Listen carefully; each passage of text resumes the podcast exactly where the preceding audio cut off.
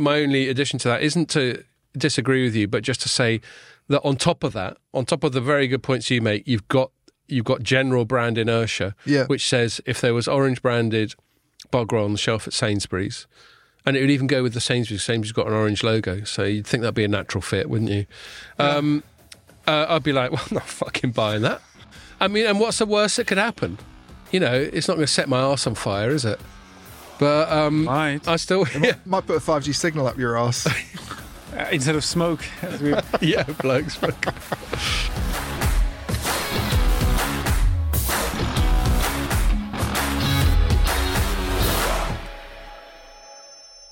Hello and welcome to another telecoms dot com podcast.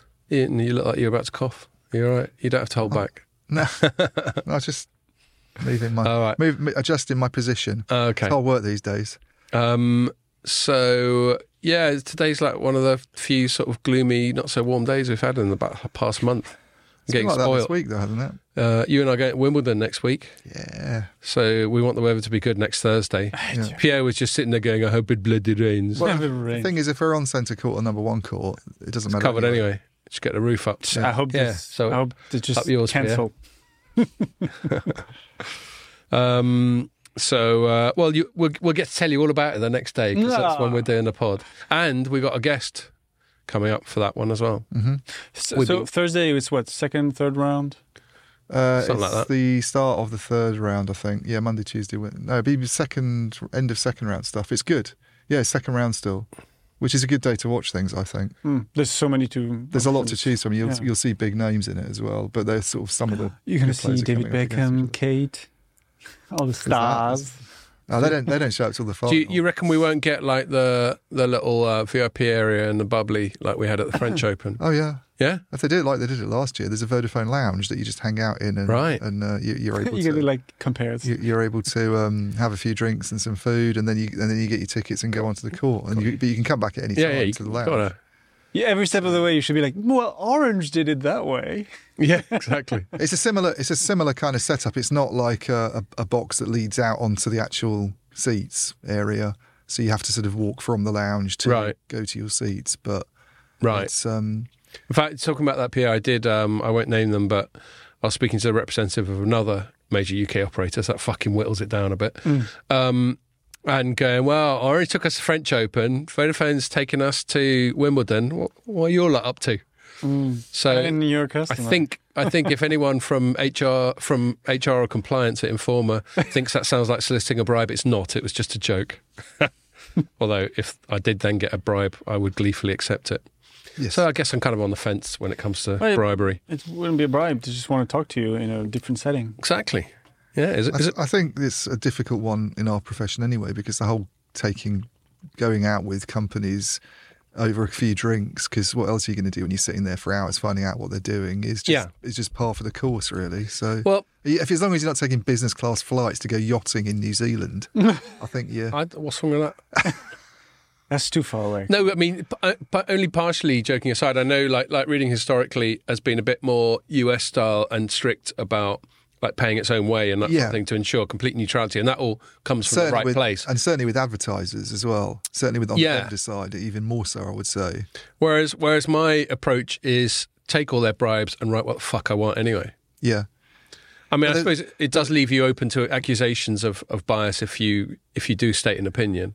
It does, because the trouble with that is that if you ever wanted to write a positive write-up of somebody, they'd people would be able yeah, to turn around and say, well, there, well that's because you got a bribe, isn't it? And then it becomes harder to defend that yeah. you just thought you just thought it was a good no, it, a, good, a good launch announcement, yeah? You get points because you're disclosing it right now. Well, quite. I mean, in in a purist ideal world, you don't accept anything from anyone. But here in the summer, we're still using Danielle Royston's Yeti. It's yeah. still doing us proud.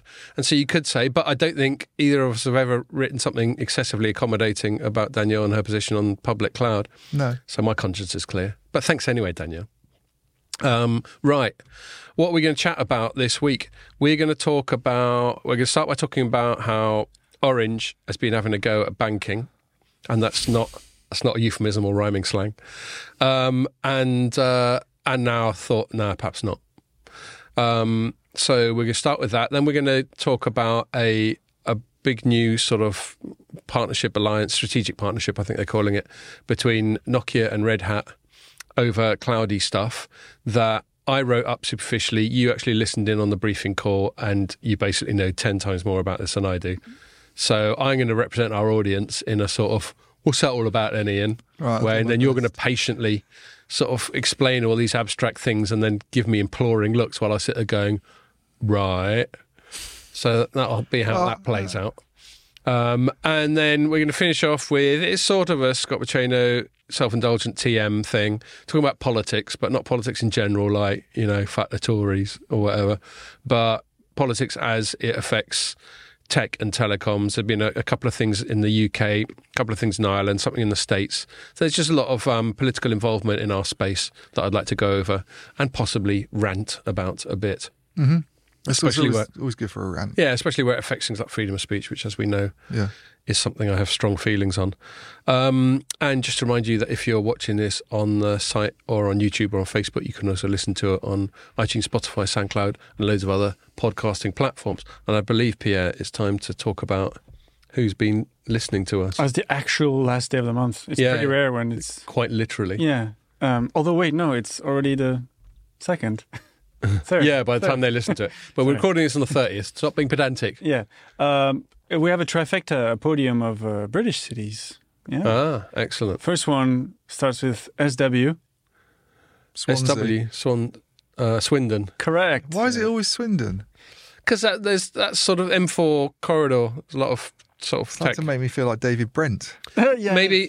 Maybe, I mean, where's Vo- Vodafone, Vodafone's Newbury, both, isn't it? Vodafone's Newbury, maybe that comes under Swindon in, in Pierre's reckoning. I think in uh, The Office, actually, they had two offices, didn't they? Oh, there was one. There was a Slough. Swindon and the Slough office, and they merged, didn't they, at the start of the series? Oh. They caused a lot of the... Remember there was Neil coming in and being yeah. his boss, and he thought he was going to get the boss job. And I remember one of the many funny bits from The Office towards the end, where I think David Brent got sacked or something, and he goes, I'll be back. Swindon's a big place. um, um, but so Swindon is f- far in the lead for some reason. And then yeah, uh, I reckon it's Newbury. I reckon it's Vodafone. Thanks, Vodafone. Because we've been banging on about Threedafone, haven't we? Oh, yeah, there you go. And then the second and third, uh, very close to each other, Kingston upon Thames and uh, yours truly, London. Just London in general. Kingston upon Thames has its own operator, doesn't it? That's it. Has its own carrier. Yeah, what's it called? There's a tiny one that just does that area, isn't really? it? Oh, I yeah, see. It's quite a bit of an anomaly, I think, like, in the U K. Like the one that does Hull. Well, I think, There's yeah. one that just does Hull, mm. I thought, which, with all due respect to Hull, maybe an I'm... interesting place to specialise in. Yeah, anyway. Um, cool, all right. Well, thanks, England. Hurrah. I mean, it's slightly more fun when it's like Guatemala City or, or fucking yeah. Zanzibar or something. I know. Um, Is that Phone World Kingston? No, that's... No, no, no. That's something else. I can't find it, sorry. Maybe I imagined it. Mm. It's possible. Um, and and we haven't been out and about this week, so we don't need to go on about that. And I, I broke my toe. Oh, and Pierre broke his toe, and you still after, limped in anyway, so your hand, fair play to Pierre on that one. You you broke your toe playing football? Yeah. I Was just it one went... of those David Beckham type of injuries? No, I just smashed my foot into some other guy's foot. Ah. Uh, like, you know, he just planted it down, so he right. just didn't move. Mine, right. yeah. I, I kept playing, like it was stupid. And then I went, I went into what a trooper E and E just to get the picture, you know, confirm it.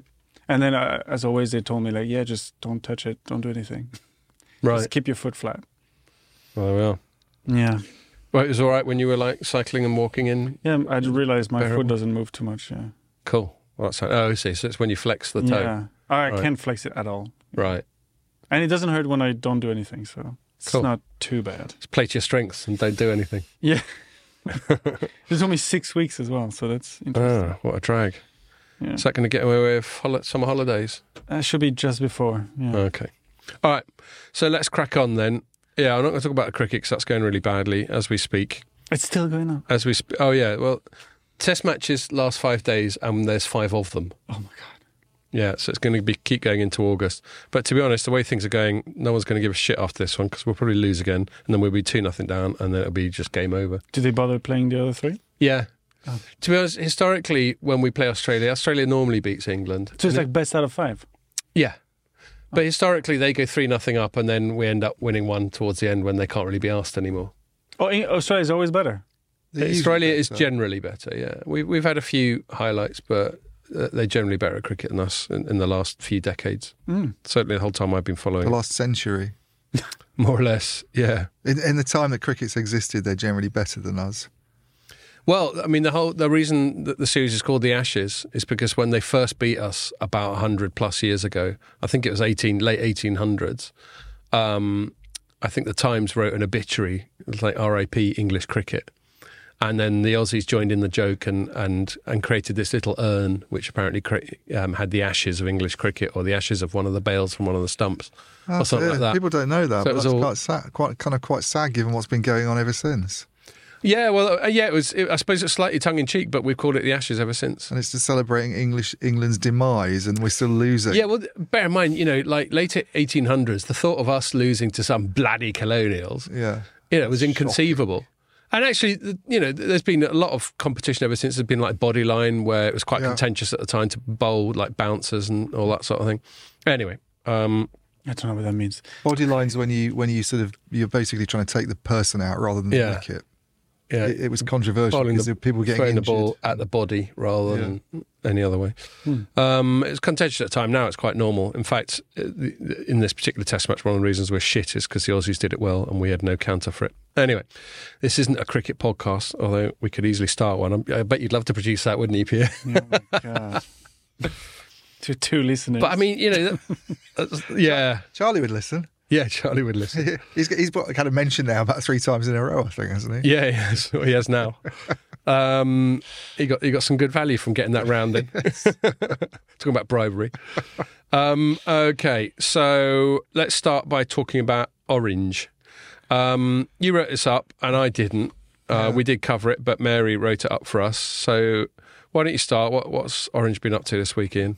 So they, they um, I mean, the history of it is they, they basically started a bank off a few years ago. This all goes back to twenty sixteen, I think, when they bought this, they bought a majority stake in this little bank called uh, Groupama, Groupama Bank, which they bought from, uh, Groupama is like an insurance company and it had a, a small, like a small bank called Groupama Bank and they bought a sixty-five percent stake in it. So um, let's have a... So a little go at banking. Yeah, and Groupama retained the thirty-five percent of it. And um, they and then they sort of embarked on this diversification strategy to push into mobile financial services. Obviously, been doing a bit of mobile stuff in Africa, you know, mobile money and all that stuff. Yeah, where but it's quite popular. This is very much a French thing, you know, set up a bank in France and yeah. expand it into other countries in Europe. And, and you know, it's worth briefly recapping one of the reasons um, sort of mobile money and stuff took off in Africa is because regular banking uh, is is much less broadly accessible. Yeah. So just bypassing the regular mm. system and going straight to offering financial services as an operator and made this a lot wasn't, more sense in Africa. This wasn't doing that, by the way, obviously. This was right. um, this very was much regular banking. Regular bank. And so and why why does Orange need to be involved in red, regular banking? Well, so I guess strategically, they're always looking for new growth opportunities. And with there being no growth left in telecom, really, everybody's, so it's that everybody's got a broadband connection. Everybody's got a phone. Nobody wants to spend more on, on the two things. Yeah, and so we're looking for A R P U in, in sort of yeah. less conventional. If you if you're going to make more money, you've either got two options. One's to gr- grumble about the internet companies and ask them to pay you some money, which is a big debate that's going on in the industry. And the other one's to try and find something else to actually do that's useful that you can make money in. And they thought their banking sector is ripe for disruption in the same way that telecom was ripe for disruption when the internet companies came along, clearly.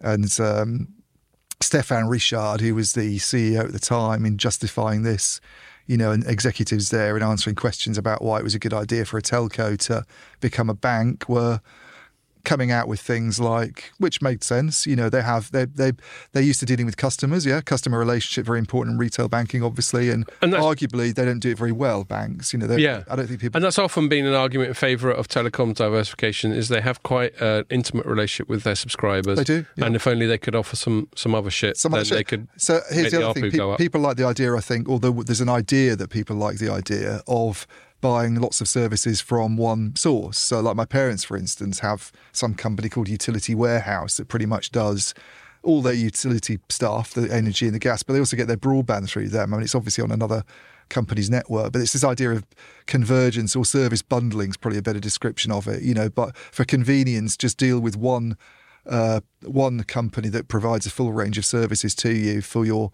various household and life needs. And Orange can obviously play that role. They have a, a huge network of, like any traditional operator, a huge network of shops and stores, you know, in France, and uh, they're places people can go into and talk to staff and, you know, set up accounts. Yeah. And then I think the other thing is they, they had this idea that, you know, they could build this quite whizzy app, um, like a mobile banking app, and make it a bit more responsive and feature-rich than some of the ones that were around at the time. This is going back to twenty sixteen, right? Yeah. So, but um, still, I mean, that obviously hindsight's always twenty twenty, but um, building good apps is not necessarily a telco totally, yeah, totally. core competence, is yeah. it? Yeah. So. Um, Yeah, what's happened is several years later after, and we can explain what's what's gone on, but the big news item really this week is that they're now looking to get out of the whole thing, essentially. They've, they've entered into negotiations with B N P Paribas.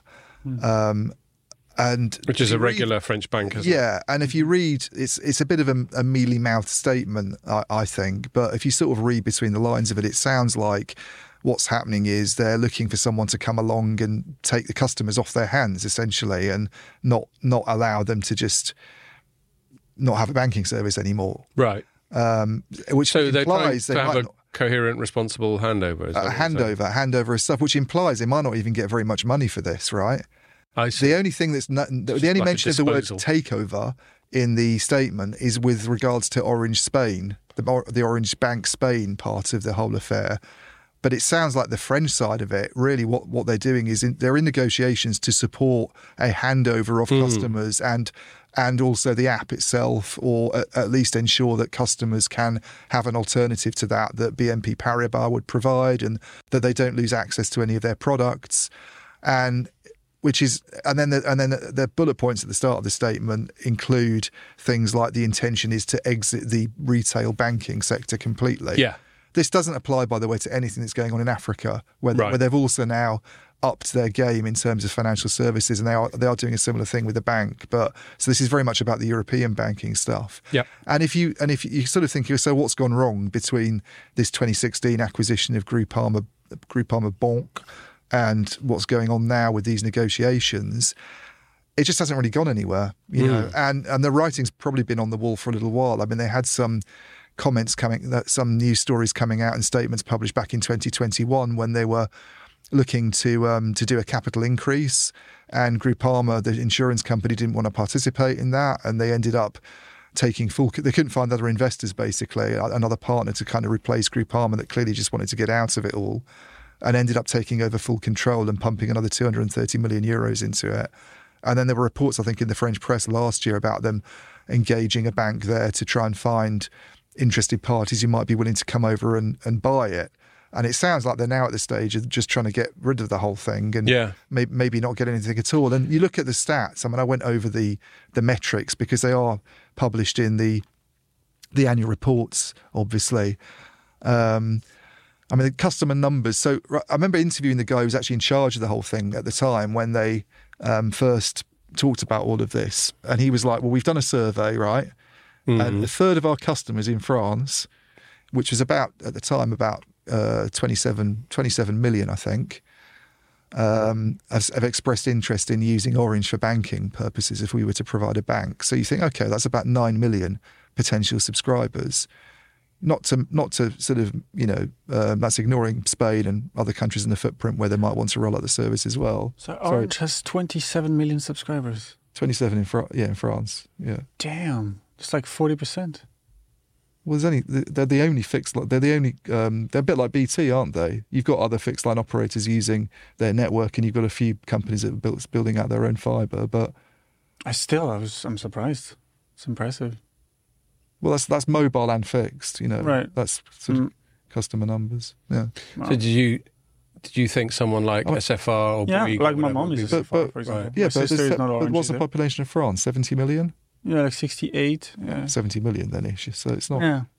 There's only it's, there's not ten providers in France. Is there? No, no, no. It's still like wow. So sorry. So so you think sort of nine, carry on. Nine, nine, nine million people potentially as subscribers, but And then and then you're thinking about what they could do in Spain and other and other countries in the region. Well, the whole thing, which I think is really only France and Spain, is where the, where it's actually been rolled out today or end of March is two million, which is not very good, really. And they even had a target. That's what I think, number of customers? Number of customers, yeah. Uh, they've clearly missed their expectations on. Yeah, well, I think you might be about, being about to say this, but um, I noticed from our reporting on it that we link back to something Jamie wrote in December twenty eighteen, headline, Orange plans banking profitability by twenty twenty-three. Well, here we are. Right, so on profitability, yeah. um, so I went through all the, um, the the the accounts that you can dig out of there. I can't remember what they're called, registration documents, they're called. Their annual reports are really hard to find, or just proper annual reports. Really? Like the whole thing, yeah.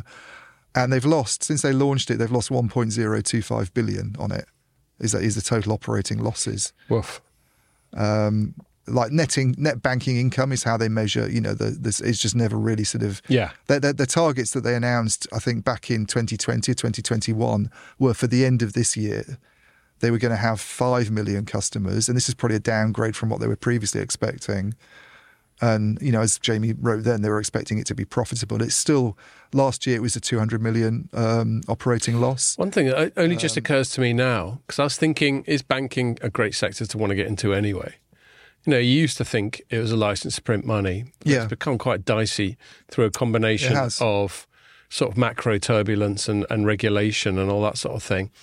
And certainly in the last year, in this inflationary environment, seems to have been bad for banks. We keep hearing about how, what was it, Credit Suisse and even yeah. Deutsche Bank having a nightmare. The Silicon Valley. And Silicon Valley Bank and, and that other one, Signature. Yeah. Um, so there's been a lot of that, which all seems to have been linked to inflation and overexposure to the bond markets in ways that I sort of understand when it's explained to me, and then I un-understand but I, but it I as soon as I stop thinking about it. Case, by design. Yeah. In yeah. their case, it seems to be simpler than that, though. I mean, just failing to attract very many customers. And a two, two million across France and Spain, is that's a figure for the whole of Europe, Orange Europe Bank. Yeah, it's not a lot, is it? Two million. At a time, as I say, this guy back in twenty sixteen was saying a third of our customers in France have expressed interest. Um, you know, by twenty twenty, they're, they're talking about wanting to have five million customers by the end of twenty twenty-three. Well, they were clearly going to miss that target, weren't they? Because yeah. it's grown by it's grown by four hundred thousand in the last two years, yeah. the number. So they just haven't attracted customers. And I'm thinking, why? I'm thinking Stefan Richard clearly underestimated how hard it would be yeah. to go and disrupt the banking establishment. And the point you made, I think, is a brilliant one about the app. Like the, the app I use, I don't know who you're with, but I use Smile as a bank, and their mobile app is is excellent. It's better than the app. I hate to say it, B T, but it's better than the customer services yeah, app. And I will say the same for mine. I, I use Lloyd's, and their app is better than the E E app. Right. So I mean, the E E app isn't bad, but it's a bit. It's just a bit clunky. It's a bit slow. It's clunky and slow. It it's yeah, it's not responsive. It's the the U I has improved a little bit, because I have to use it because I've got that thing set up where I buy a shitload of of um, data, yeah. and then I have to gift it to the rest of my family. So I have to use it at least yeah. once a month, and just often it's just a bit slow and clunky. Slow and clunky, and and the other thing is, like you just said, you don't need to be a. I think there's this assumption that because we're a telecom operator, we're a tech company, we're more like a tech yeah. company than a bank is. Banks hire software people, yeah? yeah. And they can pay them a lot of money.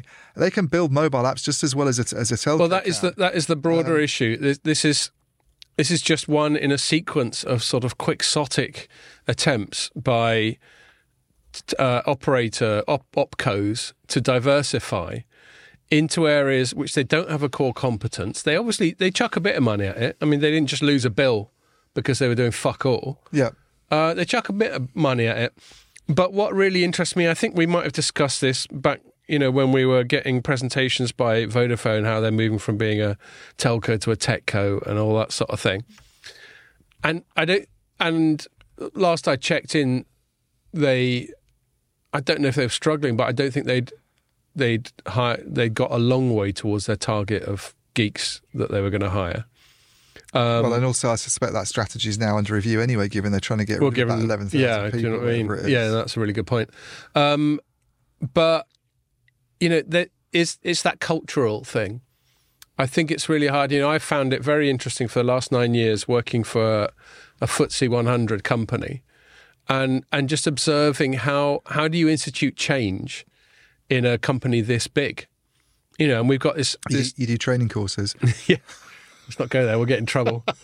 Um, we were just talking before we started, there's a bunch of training courses we're supposed to have done by the end of the month. And so there's been a bit of a last minute rush. But, you know, but yeah, that's there. I mean, I, I, I'll be I'll be the first to admit those training courses, without getting into them individually, um, are a bit um, sort of one size fits all. Yeah. Um, but I suppose they have to be. When you've got a big company and you've got certain boxes you want to tick, then you're gonna you're gonna get this this sort of cookie cutter approach. But anyway, I don't want to talk about it, that so much as just observing how do you how do you make this super tanker change direction? Um, and there are all sorts of processes, and there's all sorts of layers, and there's people um, uh, involved. And I, and I've got an appreciation of it, because you can't just send an email going, just fucking do this, because people will do it for a week or a month, and then they'll revert back. Actually instituting this this full-on change within a large organisation it, it isn't straightforward. Because a lot of culture, we, we're not even necessarily consciously aware of. Yeah. It's just there. But culture, you could say, often is it's just a form of collective mental inertia. You know, and, and you'll just, there'll be certain things that you'll instinctively push back on. You're not, you're not even sure why. You just know that when they're suggested, you're like, no, I don't like to fucking look at that. Yeah. Um, so, and I think that applies to diversification. And I stress here, we're talking about diversifying into different areas, not diversification as increasingly as the way, which is talking about D E I and all that stuff. Yeah. Um, you know, how, how do you make a company that's entirely geared towards selling minutes and megabytes and handsets? Um, How do you get them into selling other concepts like financial services yeah. or, or whatever? Um, and it's always happened. I always talk back like twenty years ago to Vodafone three sixty. Oh yeah, I should. Let's let's. I've got to find what, which one of the colder ones out of these.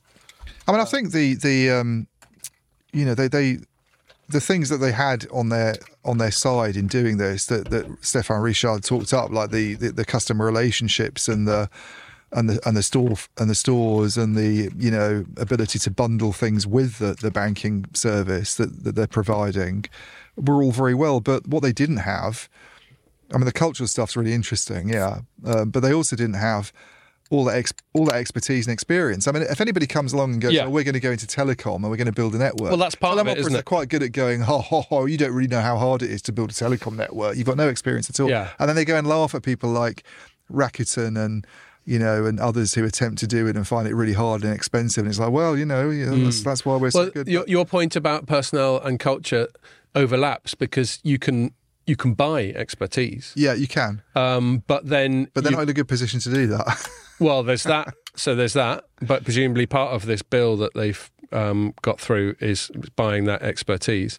But then you've got a group of people who do know what they're talking about, helicoptered into an organisation that doesn't. Yeah. And it's not that easy. I mean, like one little thing I brought up a few times, it's not necessarily a good example, but one we have personal experience of in terms of like um, integration after M and A.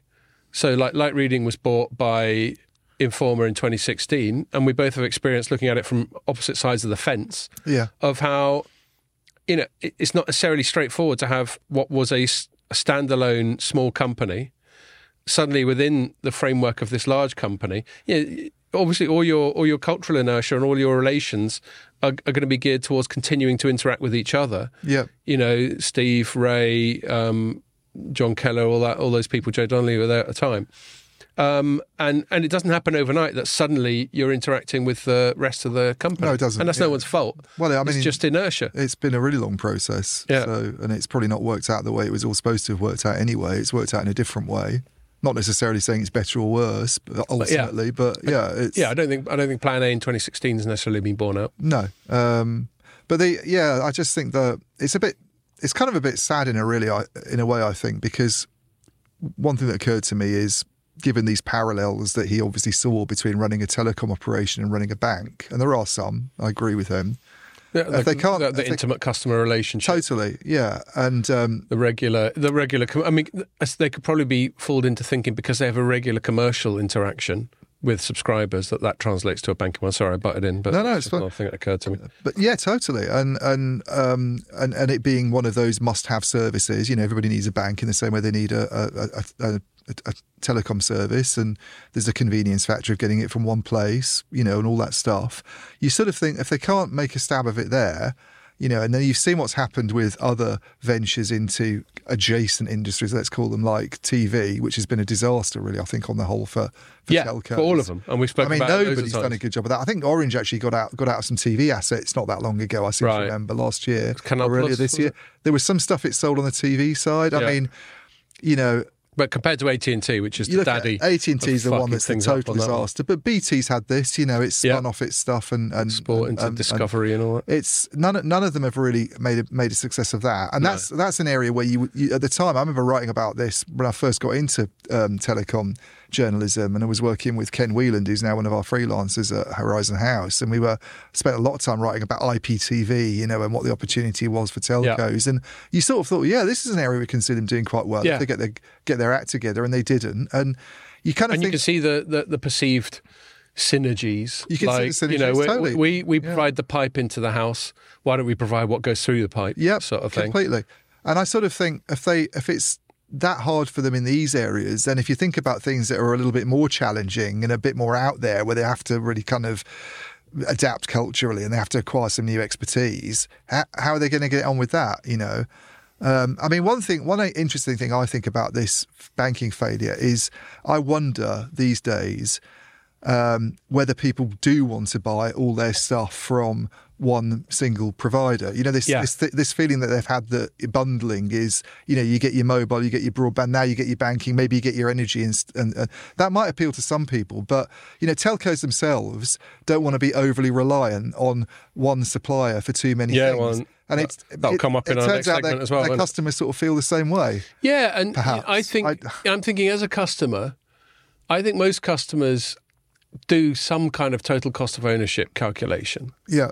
Um, you know, if it, even if it's just the proverbial back of a fag packet, they'll have some instinctive sense of, you know, like one T C O thing that always um, used to come up uh, is um, you get a, a phone on a um, postpaid plan. Um, and so you pay six quid a month for an iPhone for two years. Um, and so that's that's obviously two thousand four hundred, no. And I fucked that maths up. What is it? sixty times twenty-four um, is about fifteen hundred quid. Yeah.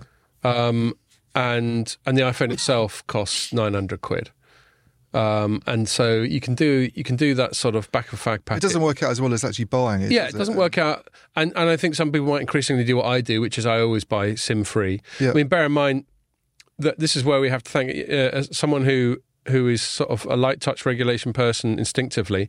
Here's an example of where regulation's been good, because operators used to be able to lock phones, didn't they? They did. So that you couldn't stick another operator's SIM card in your phone. Yeah. Uh, and there'd be whole there'd be whole little secondary services of unlocking phones and all that sort of thing. Yeah. Now you can't do that, and I think that's thanks to regulations, probably thanks to the E U, which I say through clenched teeth. Yeah, yeah. Um, and uh, and so now, obviously, the smart thing to do is to buy a SIM-only contract and then get your phone from whatever, either direct from the provider or secondhand or whatever.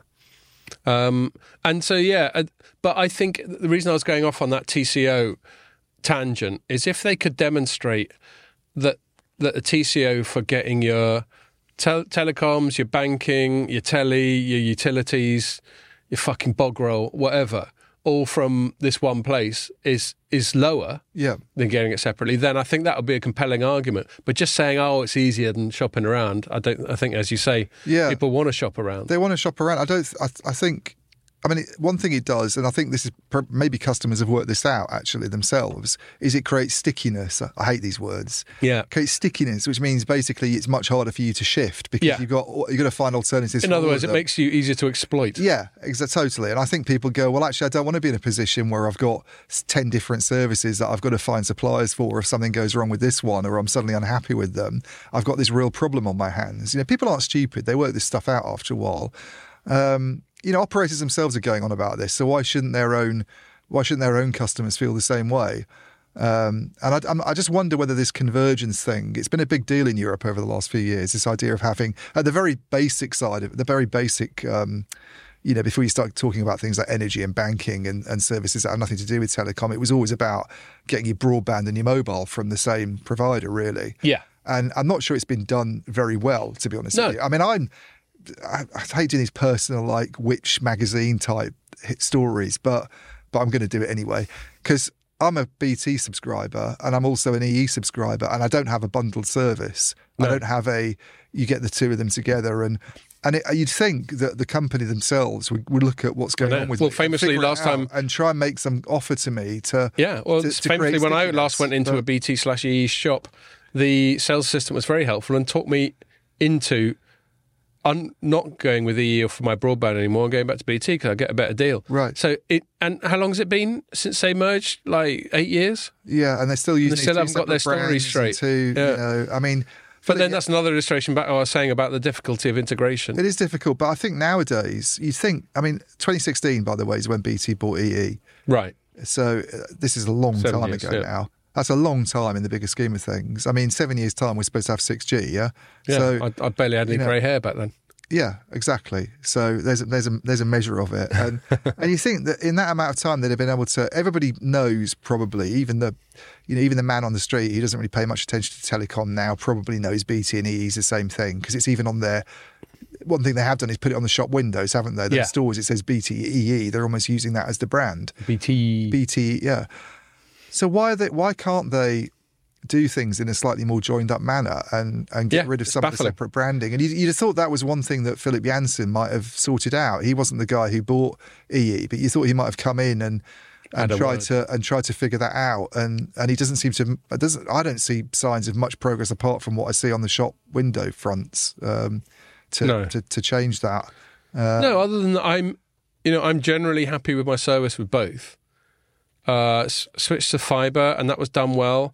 They did fuck up the first Openreach appointment. Uh, they just didn't turn up. Actual yeah. um, glass fibre or copper? What? No, mate, you, you're out of your depth there. Fibre, fibre's, there's only one kind of fibre, and that's, that doesn't involve copper. There was a fibre that I had before that was maxed at one hundred twenty megs, and now I have a fibre that's maxed at maybe, three gigs. Maybe what you had was fibre to the cabinet and then copper for the last mile, the last bit. Yeah. Probably. Yeah, that's what I got now. Yeah. Yes, that's what I meant by copper. Do you okay, mean... all right. I thought you were just making a dick of yourself for a no. sec. As in, all the these fiber, years of listening to us bang know, on about it. When you get a, like the separate extra box in your home. That's that, right. Yeah, yeah, yeah. Do you have that? Yeah, I do have oh, that okay. now. Yeah, although funnily enough, the fibre is, is through a pole. It's not through the ground. Yeah, same for me. Yeah. Um, but yes, so I think that's what you were talking about is something, and, and there's there's been lots of um, contentious stuff about how they advertise and describe these things.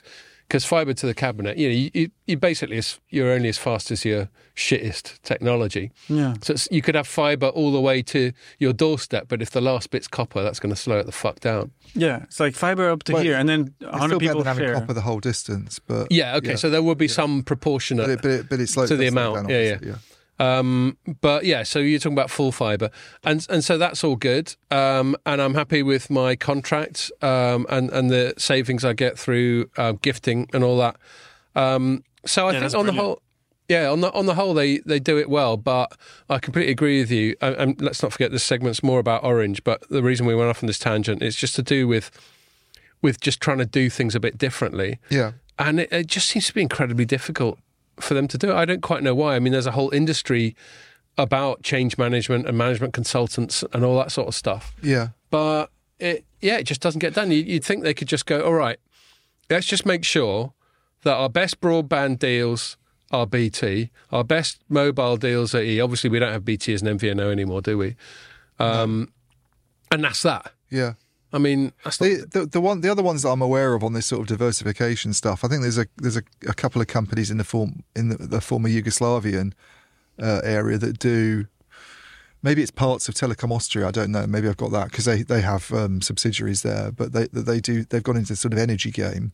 Right. I don't know how that's worked out for them.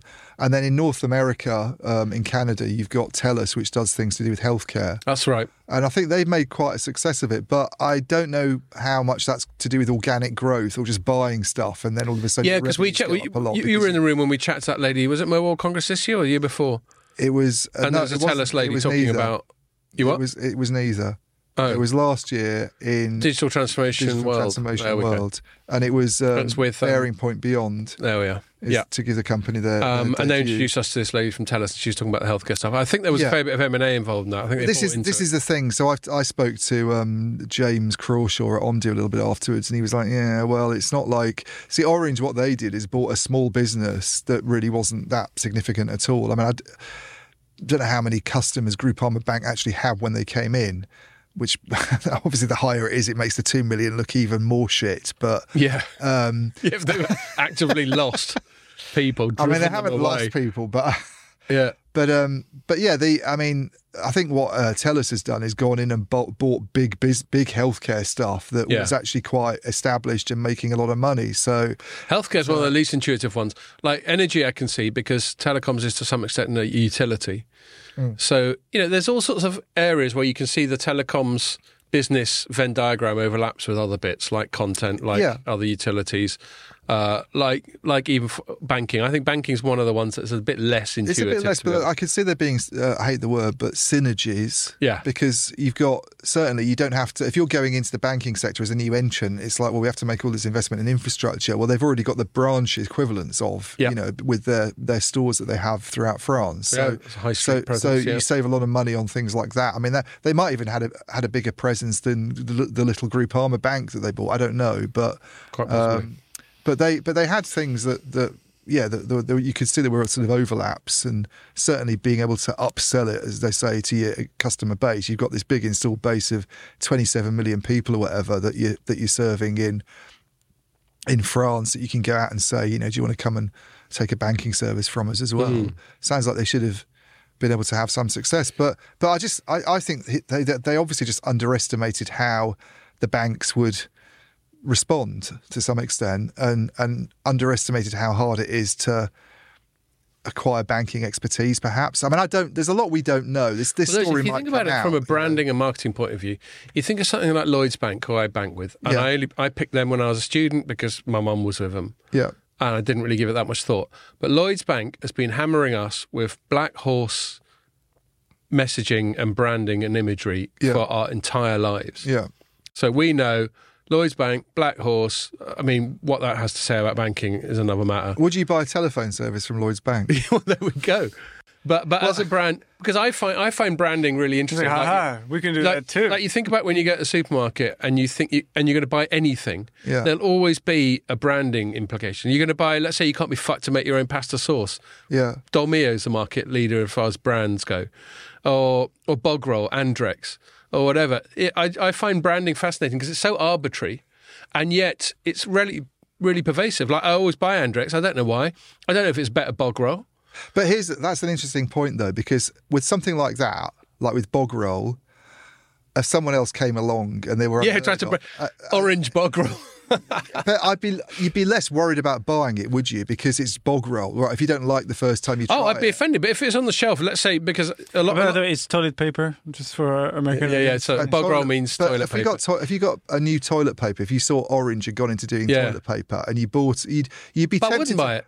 Yeah, no, but well, all I'm saying is I think this is one of the problems with going into banking and the question about would you buy a telecom service for, from Lloyd's. I'd be more likely to get a telecom service from Lloyd's right. than a banking service from B T. Right. And, I'd say, and here's to your point about all the troubles that banks have had in the last few years. People are worried about bank runs, about banks going out of right. business. Right. You know, you, you saw what happened a few years ago, not very long ago, two thousand eight. Yeah, Bank, your Rock. Banks is your money. Right. I once had a mortgage with Northern when, Rock. When you put your back your money somewhere, you want that person that you've put your money with to know exactly what they're doing. If if, that, if, so, if you take a telephone service out, especially if it's one of the internet companies companies coming along, as they probably will in a few years' time, and function as M V N Os, and they'll probably say, "You can try this for a month, and if you don't like it, forget about it." You'd be prepared to try it because a full, a full, a, you know, the worst. What's the worst that can happen? You drop a few calls or something. Yeah. What's the worst that can happen with a bank? Your money's gone. Yeah, totally. Right? They, they, they, they're some complete cock. You have to have a very trusted relationship, I think, with a customer as yes, a bank. I hear, and I, hear you like and, that, and I yeah. think that branding with the banks is really important because even though we might loathe the banks and we nobody really likes them, we sort of, at the same time, we accept that they kind of know what they're doing to a certain extent. Yeah. And all the, and, and you look at all the marketing that like building societies do, like Halifax and Nationwide. It's all very touchy-feely. We care. Um, you know, we know that you're feeling a bit skint, and we and we care. Yeah. Which of course they don't. Yeah. But that's their that's their marketing. Yeah. That's their branding. Whereas, whereas a T V service or a, or bog roll or drinks or food or mm. something else is less critical, isn't it? So I, I I totally take your point, and and my my only addition to that isn't to disagree with you, but just to say that on top of that, on top of the very good points you make, you've got you've got general brand inertia, yeah. which says if there was Orange branded bog roll on the shelf at Sainsbury's, and it would even go with the Sainsbury's. Sainsbury's got an Orange logo, so you'd think that'd be a natural fit, wouldn't you? Yeah. Um, uh, I'd be like, well, I'm not fucking buying that. I mean, and what's the worst that could happen? You know, it's not going to set my arse on fire, is it? But um, might. I still yeah. might, might put a five G signal up your arse. Uh, instead of smoke. As we... yeah, bloke smoke. um, so, yeah, so, so so for various reasons, I think, you know, the broader issue we're talking about is attempts to diversify and why it's so difficult. And there are reasons to do with corporate and cultural inertia. There are reasons to do with branding inertia. There are reasons to do with um, core competence. And basically, the, the whole telecoms industry, for which this story to do with Orange is just the latest example, I think on the whole... in terms of value for shareholders, if no operator had ever tried to diversify ever, their shareholders would be better off on aggregate. Probably. If they just fucking sat there and made their piece of the fact that they're basically a, a sort of slightly poncy utility. Yeah. Um, and that's that. Because I'm pretty sure that a net, you look at Orange, you look at B T, A T and T, you look at Vodafone three sixty... you look at all these things, you know, Verizon bought A O L and Yahoo and all that silliness. If if they'd all, it's, I think it's got to be all a net negative for the I, shareholders I of telcos. The problem with the shareholders of telcos is that when, when you know, twenty years, go back twenty, a bit more than twenty years, late nineties, early two thousands, um, the telcos were perceived to be the companies that were quite high tech, that were very high tech and, yeah. and very sexy. And, the, and one of the reasons for that was was three G coming, was broadband and three G yeah. coming along. So this is like turn of the millennium. And the absence of a Google or an Amazon or a, um, a, the other one, the Netflix. Certainly in the world. Form that they are now. There was this yeah. huge vacuum there. And there was a, a, I mean, I remember working on the business plans in my former job for this stuff where they were saying, you know, if you if you do this well, and you win this three G license, and you roll out these new services. The people they were talking about all the kind of things. Some of the stuff was quite. Uh, looking back on it, giving credit to the people who put a lot of this together was quite visionary. Actually, they were talking yeah. about things like video conferencing and T V on your phone and all this stuff. And it's all happened, but it's not been driven by the telcos, unfortunately. Yes. And and they were they were told that they could do it, and there was an opportunity for them to do it, and they tried to do it. And you said you mentioned walled gardens earlier on. You know, they they went about things in a. I'm not saying I'd have done it any better, by the way. I'm not saying I'd got it right, because it's it's, yeah. it's it's not easy to do this stuff. No, it takes a disruptor to come along, you know, and, and get it right. But yeah, and, and that, that feeds into something I want to say, and then and, unless you have any other stuff that you want to add on it, I'll, I'll move it on just in the name of time. Just being at the... I always find it fascinating to imagine what it's like being at the top table when they come up with a new strategy. Because I suspect a lot of the time, and again, hindsight's twenty twenty. I don't want to be too like, well, that was obviously a shit idea after it's failed. Yeah. Um, that I I just wonder what kind of information and cultural environment sometimes these decisions are made in. You can imagine all sitting there. You know, by definition, the people in there are live in a sort of rarefied atmosphere. Because if you're a, you know if you're at the top table of a F T S E one hundred company. You know, you're not living in a fucking council house in southeast London, are you? Probably not. Um, so you're already you're already in in, in a sort of uh, niche sort of demographic, and then and then you've got people around you. You've probably got a lot of the people who report into you. Well, while they might not be sycophants, they're certainly not going to go, "You're talking shit, mate." You know, so you're going to get some, at the very least, quite diluted dissent. Um, and, and then you can get this sort of echo chambery thing. And then you've got the, the I think, slightly perverse incentives of people who are senior exec, which is to be seen to be doing something strident and overt, like a big bit of M and A or yeah. a big strategic move. I don't think you get a big bonus or you don't get invited to Davos or whatever just by keeping the ship on an even keel and not fucking anything up. You have to roll the dice every now and then. Yeah.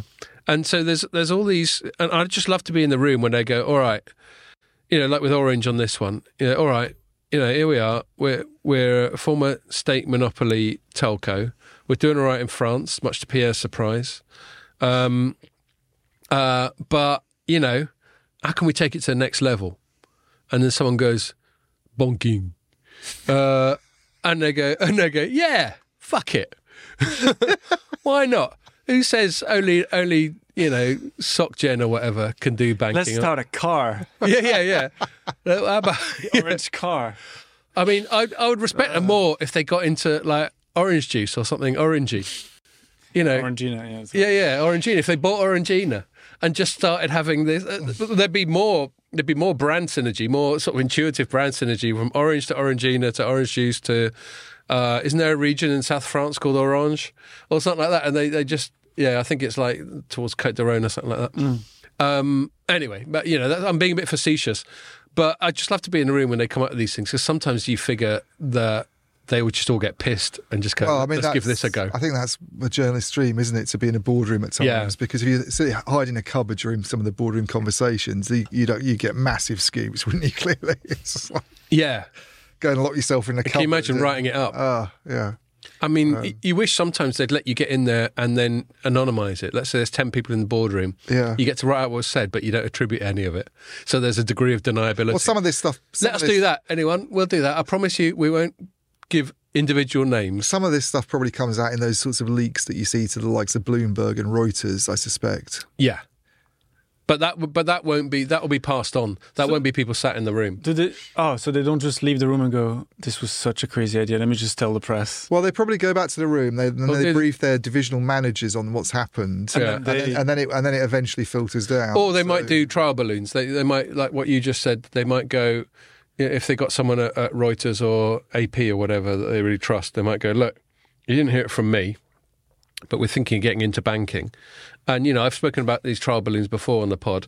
It's actually, it actually makes a lot of sense because then Reuters goes off and writes up that, you know, exclusive sources say Orange is thinking of getting into banking, um, but that it's not attributed to Orange or any, certainly not any, any individual. And then... then then they find some clever way of gauging the public reaction when that exclusive comes out from yeah. Reuters or A P or Bloomberg. Yeah, you look at what happens to the share price. Uh, and then they suddenly think, or... hold on a sec, everyone thinks this is a shit idea. Uh, and it's a good way of dipping their toe and testing the water. Or a yeah. movie that leaks a scene from like an animated character and they go, oh, that's horrible. And they go, oh, maybe we should go back. Yeah, right, yeah, yeah. Similar yeah. thing. Yeah, there's all sorts of trouble. I, I actually think as, as a mechanism for a low-risk way of sort of exposing something to the public, engaging in initial response, it makes a lot of sense. Yeah, and I'm, by the way, I'm happy to be used that way if anybody wants yeah. to use me. Well, I mean, you look at like some of the stuff I've spoken about before with things Informa, like Twitter Informa. files, uh, that, that the U S security state uses, um, you know, there's, there's a really, this is a complete tangent, I'll keep it short, but um, there's all sorts of stuff going on to do with um, Trump getting sued for holding on to classified documents when he shouldn't have, which it sounds like he's banged to rights on, by the way. But, you know, one one journalist I really respect, Glenn Greenwald, who I, I listen to his, his show, he does on Rumble a lot, he points out that classified information is constantly being leaked to the press mm. in those sort of sources close to the yeah. to the matter who requested anonymity. That's nearly always someone in one of those alphabet security agencies or, or the government or the deep state or whatever. Um, so... There's that kind of leaking, and then there's Trump going, you know, these are my boxes, get your fucking hands off. I thought, um, interesting, it's a bit of a tangent as well, but Patrick Donegan, who used to work for um, for us on yeah, uh, Heavy, Heavy Reading, Reading but yeah. now is independent, put an interesting uh, tweet up today, because there's you've probably seen it via... Um, I don't want to mention him again, so I'm not going to say the name. But oh, you've you probably mean, seen this stuff on. You mean Huawei someone will send and, us text messages saying what a great pod it is because we mentioned him? Yeah, but you, you know who you, you are. Know you are. But um, the Huawei, the Huawei snooping in Denmark story that that broke um, a few right. days ago about them sort of having that's whittled it down putting, as well, isn't yeah, it? Yeah, putting, putting pressure on T D C and everything. It's a really good story, but it's the same guy at Bloomberg who wrote the one a few years ago, if you remember, about Chinese s- surveillance uh, right. sort of chips going into equipment that was being used in America. And Patrick Donegan put this interesting thing up saying, this would be a great story if it wasn't Bloomberg. The trouble for me with Bloomberg is that they're sort of used by yeah. U S security agencies. Totally. Background sources, they rely on them heavily, and therefore, totally. in my opinion, they're not a reliable source. I thought it was a really interesting comment, actually. Well, and, but, and, and it's completely um, consistent with, with my observations. You know, they'll get a scoop, and it's a really interesting, juicy story, but then you think, what is... What is the narrative it's basically supporting? The narrative it's basically supporting is consistent with the aims of, of the U S state, that is. Yeah. Ch- China bad. Yeah. So anyway, okay, we will um, we'll move on. In fact, this is a good good moment. I think we both need another beer. I oh, definitely and, need one for this section. Yeah, yeah, yeah, yeah. This is a bit in the weeds. You're going to be doing a lot of talking. I want to give a shout out to um, Jerry from Ericsson. Mm-hmm. Have you ever met Jerry from Ericsson? No, but I've been liaising with her today on, on, on, oh, have you? on by email. Yeah. Okay, cool. Oh, yeah, I mean, God, I'm feeling all left out. I haven't been liaising with her today. It's, oh, okay. it's, not, it's not a news story. Anyway, she recommended, she knows I like beer. I've met out with her a couple of times when she's come over to London. We've gone out and had a few beers. Um, and she knows I like beer, and she knows I like, we like pale ale. And she recommended this one. So I brought a couple in from home. So I bought uh, like a box of twenty-four. And it's this, um, it's this brand called uh, New Barn. New Barns. And they're Scottish. Heavy metal band. No, they're Scottish. Well, they can still be heavy metal. Well, they could be, but they're not. They're fucking beer, aren't they? There's, it's there's a band. A, there's a, I thought it had something to do with the band. No, New Barn. Oh, okay. New Barn. I heard that too, Ian. Okay, all right, all right, fair enough. Perhaps I, perhaps I said it. My bad. New Barns, it's called. Maybe right. I said New Bands. Okay, my bad. You went, there's this band. Right, in that case. What, yeah. is, what is it? What's a barn? I'll listen back to this on Monday and I'll be like, oh shit, that was me just being an idiot. It's a proof, right? Yeah. Anyway, it, it's just, it's, Jerry recommended it and I bought a twenty-four pack of them. They're not the cheapest. These are slightly bigger four forty mil ones. Probably come to about three quid a tin. Whoa. But, yeah, no, whoa. That's um, a lot. But, but it's really decent. And it's quite a commitment to have bought twenty-four though, right away. Yeah, it was like seventy-five quid, I think, for twenty-four. Fuck. Yeah, so that's about three quid. Um, so I brought. Is it a Costco thing? No, it's straight from them. Oh, okay, right. Gotcha. Um, mm. And um, and so I brought a couple in. I brought in my favourite one is this Supreme Pale Ale. I bought that for you, and I brought in this. They do one Thank that they much. call they just call table beer, and it's called table beer because it's only three percent. And normally I'd be like three percent. Get the fuck away from me. That's just about right. Yeah. Well. Actually, because I'm meeting some... It's quite low. I'm meeting some mates later. Yeah, his is five percent. Below three, you're like, okay, no. But yeah, three below, starts to get Below three, it'd be like those um, those beers we had in China, Ian. Remember? Yeah, three, the three's nice for being being able to drink a lot, obviously, and not... Well, really exactly, and that's what, that's the reason I brought this in for myself, because it's still quite drinkable. Doesn't taste too, like, watery. And and I'm meeting some mates later, and, and they won't have been drinking, and I don't want to have too much of a head start. Oh. Mm. Uh, I thought you were trying to take advantage of me. You want to be warmed up already. Well... One's one supreme, and you're anyone's, Ian.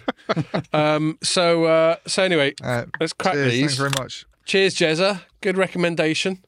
It's like a Beaver Town's Nanobot, which I think it's two point seven or two point eight, something like that. Right. Yeah, what do you reckon, the, Ian? It's nice. What's crazy is that yeah, at three percent, it should be cheaper, though. Leith yeah. reminds me of Trainspotting. Yeah. I've actually been to Leith. It's uh, actually it's funny you it's mentioned bit, Trainspotting because um, Jerry's really into her books, right? Um, and she, and she even read my book and was very mm-hmm. kind about it. Um, although she said it did her head in a bit at first, which I took as a compliment. Yeah. Um, and then I said to her, I can't remember why, but I said, "Why don't you read Trainspotting, which is based in Leith, yeah, I believe it is." Um, and she read that recently, and, and she's like. Um, She lives in Sweden and from Singapore originally. Okay. And, you know, if you read Trainspotting, yep. so, you know, it's written in, like, phonetic. Vernacular, yeah yeah, yeah, yeah, yeah. And so that was doing her head in yeah. as well. Yeah, um, it takes a bit of time to get you. I can imagine that would be the case. But then once once you get into it, you find yourself, like, talking, like... How do they spell light, for example? Leich? Like, well, well yeah, I, I, it's like it, it's like it's phonetic, like Scott says. So you read it as you would as you would pronounce. The one that it. really jumped out at me about how they how they wrote it is bottle.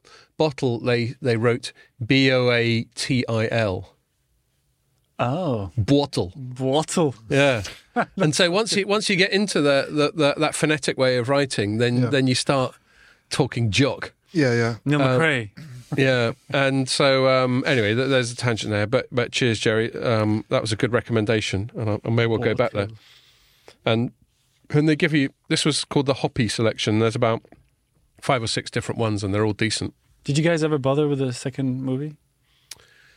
Yeah, uh, I did, and I thought it was pretty good. Okay. T twenty. Mm. It's not as good as the first one, obviously, but it's quite good. Yeah. Um, I was recommended it by Ray LaMaitre.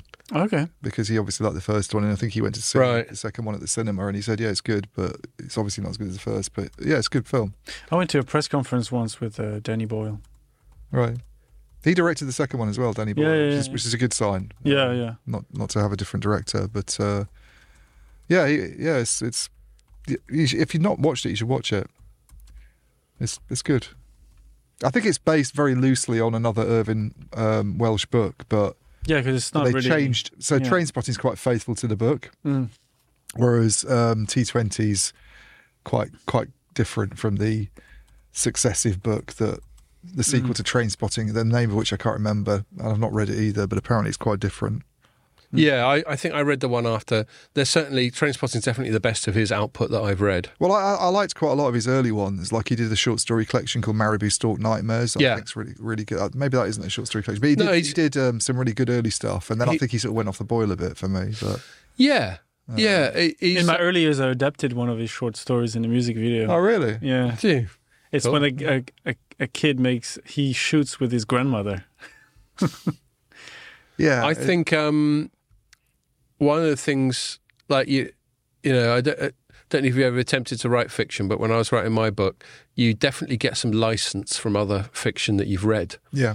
Like some some of the some of the bits where I went quite into the weeds about some quite technical stuff, I got license from things like nineteen eighty-four, where there's bits of nineteen eighty-four where, you know, there's no dialogue, there's no action, there's just these concepts that he's coming out with. Yeah. And I think one of the things I took license from Irving Welsh from is...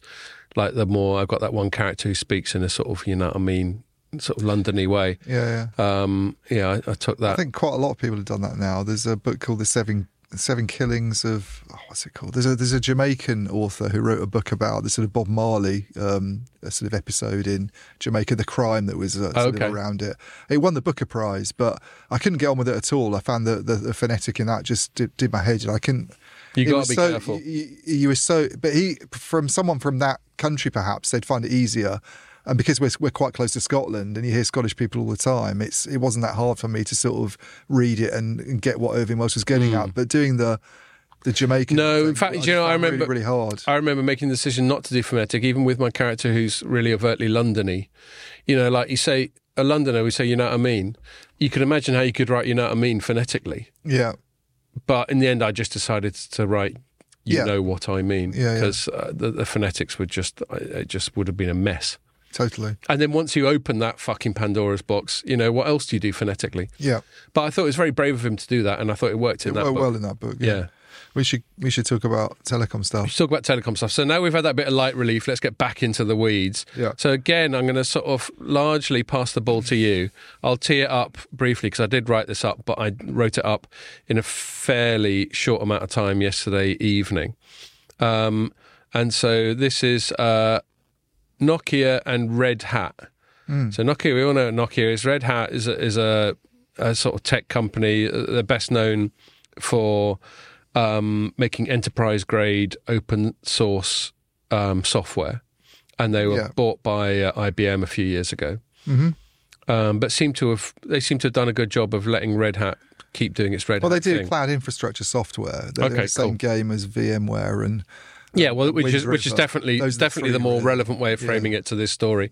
Yeah. Um, and yeah, and it just sort of snuck out this thing. Um, yesterday that, that, that they've got this partnership. And initially I thought it's just one of those things where, yeah, they've decided to sort of help each other out. But it seems a bit bigger than that, a bit more of a strategic partnership, which, you know, and I will hand it, I won't steal your thunder too much, which even involves some um, transfer of personnel from one to the other. Yeah. And it's all to do with, as you were saying, to do with this sort of cloud stuff. So...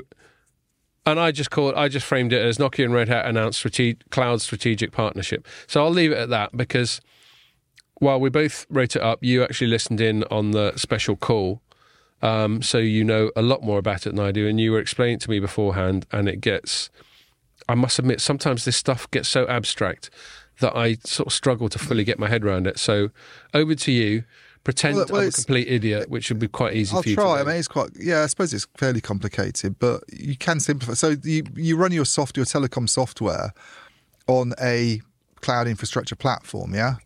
And um, there are lots of these around. I mean, this is one of the complaints the telcos have had for a few years. It comes up, it's been coming up a lot about these silos. So, so when you, you buy, say a cloud infrastructure platform, do you mean something like A W S or Azure? Well, those are the public clouds. You can public use cloud. these within okay. those. But you can, you have, can use those. You can, have, you can combine those. You can use a cloud or you can have Nokia's one. This is like Kubernetes, you know, and yep. o- OpenStack. You know, you have your, your containers the, the, and all the, that. The system that manages the software. Yeah, really. See, that's where it all gets abstract. It really does stuff. The system that manages the software. Okay. Think of it as maybe in like an operating system. system. Try and okay. think about it in that Fair way, enough. maybe.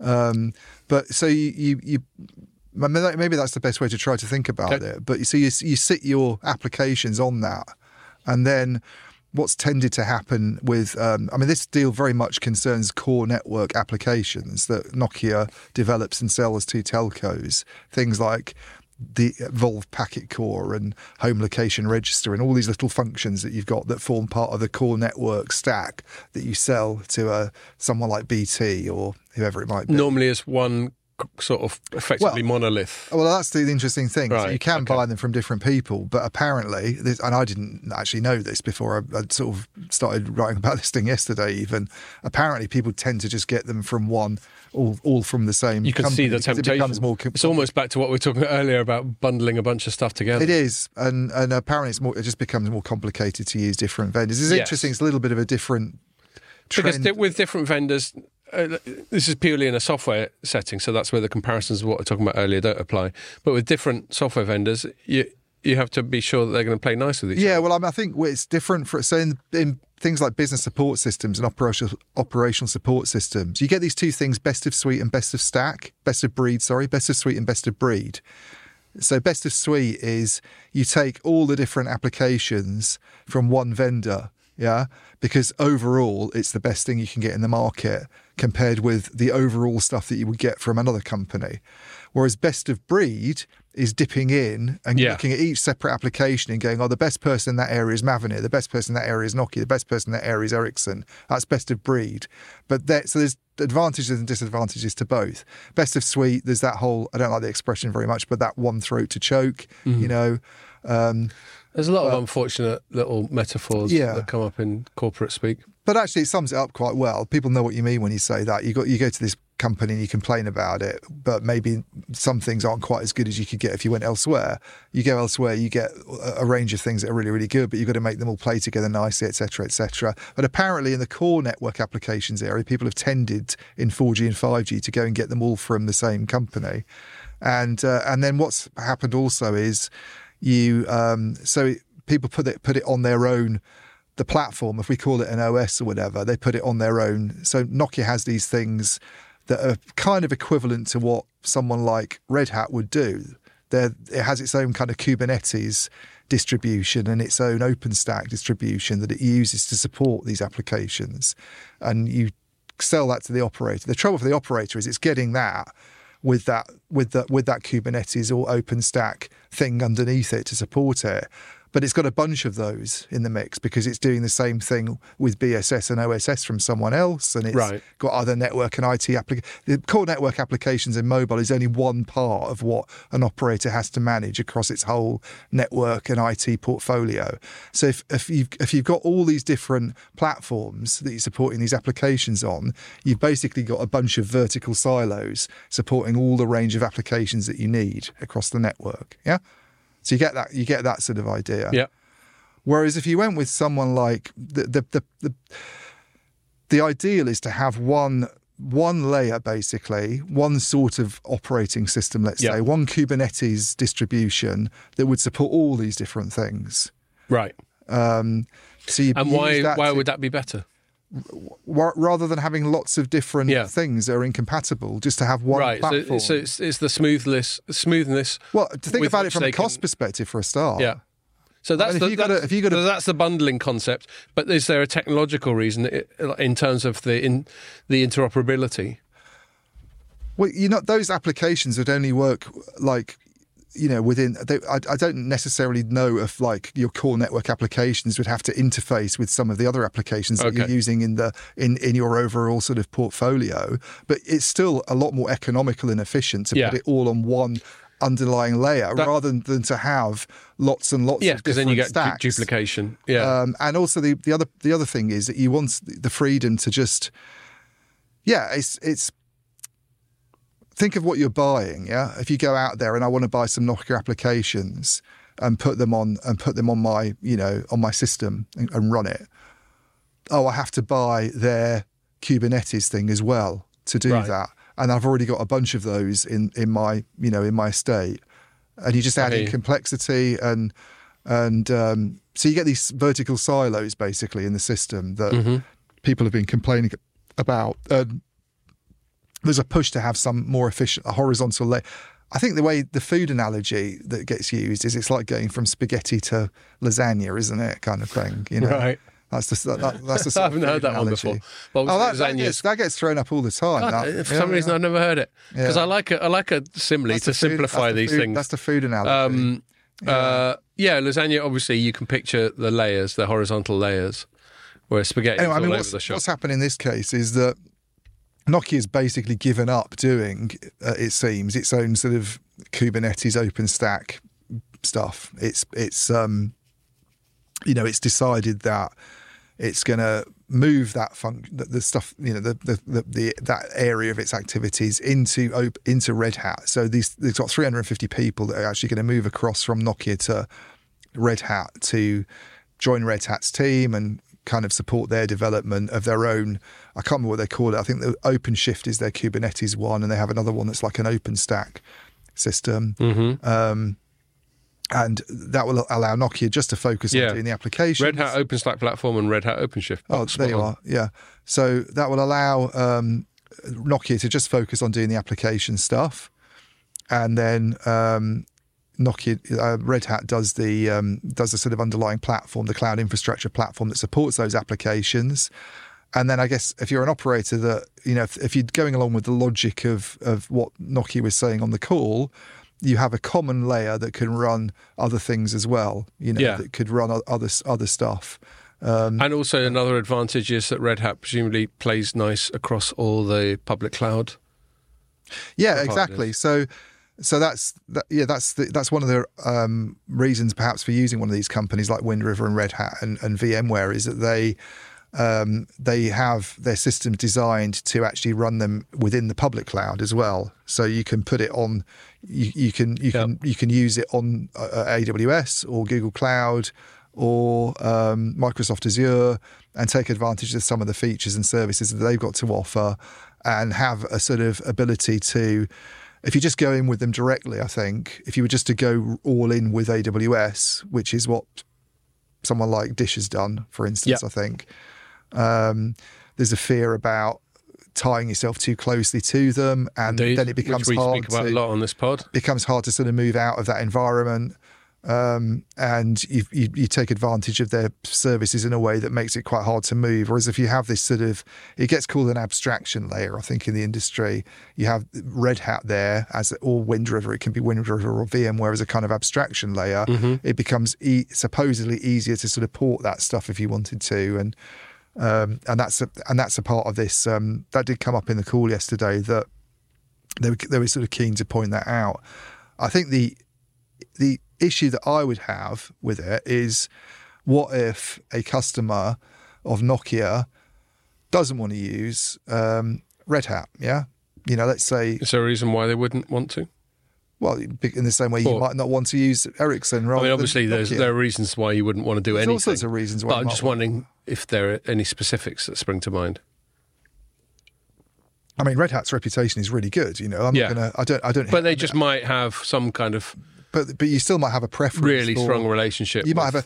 I mean, let's say you were already using Wind River, okay? Let's say you, you already had Wind River there, and you're using them for a load of a load of other things, and and you don't want to get you don't want to end your relationship with Wind River. Yeah, and you're you're and and because you've had a really good relationship with them for a really long time, and you know you're thinking of going even more all in with them, but you want to get some of these Nokia core network applications. and um, but you don't really want to you don't really want to engage Red Hat, because yeah. if you do that, all of a sudden you don't have one common layer anymore, do you? Unless you get rid of Wind River, you've got two layers. Yes, and so so that comes to what I think is an interesting part of this.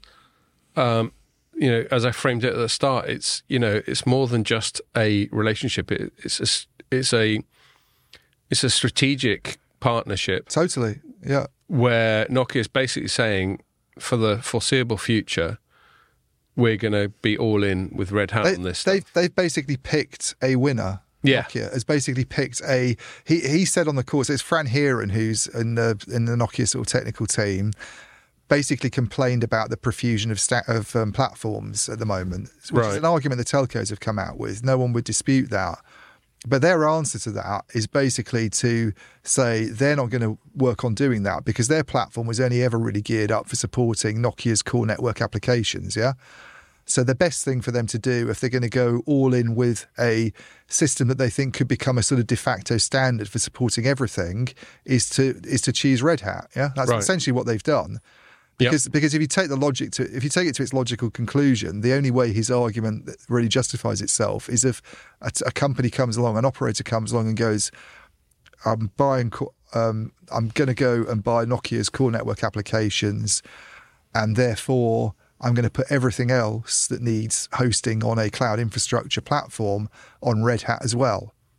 Because if you don't do that and you keep other cloud infrastructure platforms in the mix to support other applications, then you don't have one common layer anymore. You've got multiple layers in the mix.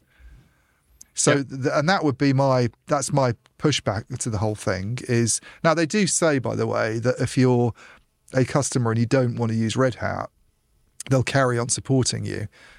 But it seems to be the case that Yeah, and the transitions can be very gradual. And there's a transition that's gradual, but the the, the issue is, Um, they were saying there's two. They're basically saying there's two models. There's the model where people come along and only buy one or two applications and try and have a core where they're they're taking applications from lots of people. Yeah, the best of the best of breed approach. And in those instances, it's going to be much harder, I think, anyway, for them to push this approach that they've got, because you might be taking some Ericsson stuff there as well as some Mavenir stuff, and unless those companies have the same kind of cozy arrangement with. with Red Hat that Nokia mm. does, it's much harder to to, to sort of force a, a, an operator to go with a cloud, a particular cloud in, infrastructure platform, isn't it? Because there's other people, there's other people in the mix. It just becomes a much yeah. more difficult thing to it's, do. Anyway. It's an interesting dynamic with these kind of tie-ups. It's funny you talk, you've mentioned Wind River several times, and we wrote. A story. Well, there's only really three. That's the thing. Right. Quite, okay, I mean, we talk about consolidated like markets that don't have much competition. I, didn't, I actually didn't realise it was that. Th- th- those are the three that always get cited, and there aren't really. I've always like, thought of Wind River as more of like an embedded software. Like for Wind River is ex- exact. Wind River right. is a competitor to Red Hat and VMware. It's a direct competitor. Fair enough. They okay. they they all they will all have things that they are slightly better at doing, I'm sure. And there's differences. Like for a start, um, Red Hat is very much in the open source game, whereas I think VMware yeah. there's more sort of proprietary stuff there. VMware gets tarnished a bit with the brush that it's old school virtualization as opposed to cloudification. Right. Don't ex- don't ask me to explain the difference between no, that because please. that really starts to get confusing. But I think the main difference Confused is enough. with you're talking about the difference between using um, like virtualization. You have a hypervisor in there, which is okay. like a common operating system to support everything. Whereas I think with um, cloudification, it's more about using containers, where each each discrete software element has its own operating system built into it. But that's getting into territory that I then, find hard to... And again, I, I'm totally out of my depth on this stuff, but part of the thing, the little I understand or thought I understood about containers is, well, they, they as the name implies, might be um, defined in a certain specific way. They're supposed to all play nice in the broader sort of operating system or abstraction layer or, or whatever, these various well, containers. Well, the containers contain everything it needs to function yeah. on, on a sort of standalone basis, I think. Is but then it also containers? needs to be able to play nice with the, the rest of the world. Anyway, fuck it. Well, I don't I'm, prob- I'm probably already screwing this up. But, um, um, one of one of the things, one of the reasons I mentioned Wind River is I wrote a quick thing earlier on this week about how Samsung and Wind River are teaming up over what they call the software-defined vehicle. And I won't get into that. It's not a particularly big story by itself. And this is one of the reasons why I have Wind, Wind River down more as a sort of embedded software specialist, which could be also true. that both things can be true, what you said about them and what I said about them can both be true at the same time. Um, They've just been bought by Aptiva, isn't it? Aptiv or whatever. Well, I know they, they were bought by Intel. Um, were they bought oh, off that's Intel? That's a long time ago. Uh, so so the, they were independent, now they've been bought again. Oh, I didn't know they, that. They, they, The, the deal was a long time ago, but it's just cleared like two weeks ago or something. Aptiv, which does, okay. which is actually mainly the cars game. Oh, well, there we are. Software for cars. But, so there we are. Yeah. So so so now, Samsung's um, had a sort of similar level of intimacy with them. Anyway, the only reason I bring it up is so Wind River, for instance, is the company that's supporting V RAN for Vodafone U K in its swap out. Okay, that's Wind River. They're they're pretty much doing what. Um, Uh, what Vodafone, what sorry, Nokia is talking about Red Hat doing in this instance, except it's the core rather than the RAM. Right. Yeah, and so, so I think what I'm trying to get at, and, and this could be this could be a false sort of equivalence, but it, when you get these partnerships going on, and in a sec, I, I will ask you to see if you can tell me why you think Nokia's done this, that is, what was broken that, yeah. that it thinks this it fixes. Um, but you know, as, as you've already intimated. It, Nokia's picked a winner, picked a team. And then, you know, Samsung's picked a team with Wind River on the software-defined vehicle, and I'm sure there's lots of upsides for it. But again, that could create some sort of tensions uh, with other vehicle manufacturers or... Um, I think this thing just concerns Android, so I don't know if it says well, anything. I, the, the Wind River car stuff, I don't really understand no. the overlap. No, but I just so bring it up because I, we're talking about Wind River, and what I'm talking about more broadly is when two big companies decide to have a technology strategic yeah. partnership, there there can be pros and cons. That's the only reason I make that equivalent. Yeah, anyway. I mean, don't ask me about the active Wind River thing, because that's a bit weird to me, that, that, that ownership model. But certainly right. the Nokia and... Um, I mean, the, it might be one of those things where they just bought something that's got very little to do with what their mainstream thing is. I, I just haven't looked into it enough. But, but the, the think... Nokia, um, the reason they've done it, I suspect, is because they know that operators are grumbling about it. Operators what, what are they grumbling about? Vertical silos. And they, they were basically one of the companies that had a vertical silo, yeah, with the stuff that they're doing.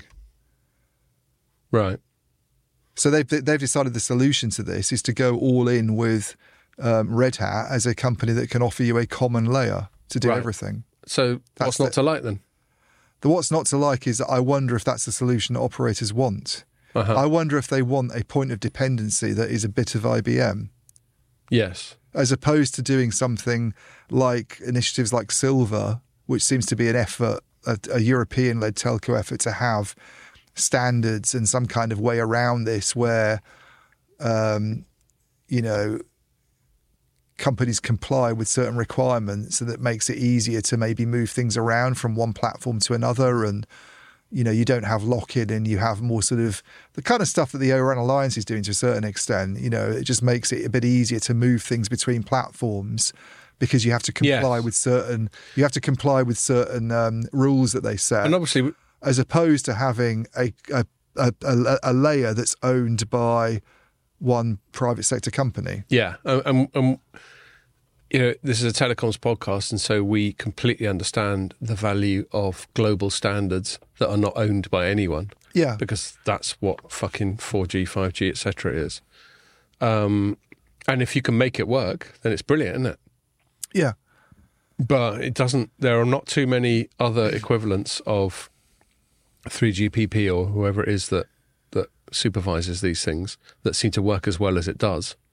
No, I mean that's a big. That's I mean Silver's not really a, a standards group, and actually the O RAN Alliance isn't really a standards group either. No, that's one of the criticisms we always of them. Get. Their we always get that standards and specifications thing mixed up as well. And and Silver's, I don't know what the status of it is. It's also very young, and I, and and I mean I remember asking Red Hat about this at Mobile World Congress this year, and they didn't really seem to have very much involvement in it. And I always thought one of the problems with it is if you don't get those companies involved, and you don't get the the the, the public clouds involved as well, then where's it going to go? And I don't think this is a very good thing for Silver. It doesn't sound like it is to me, because I, it just doesn't sound like it's what that group's trying to push. And this is where I'm, I'd be slightly confused. Admit to being maybe slightly confused is.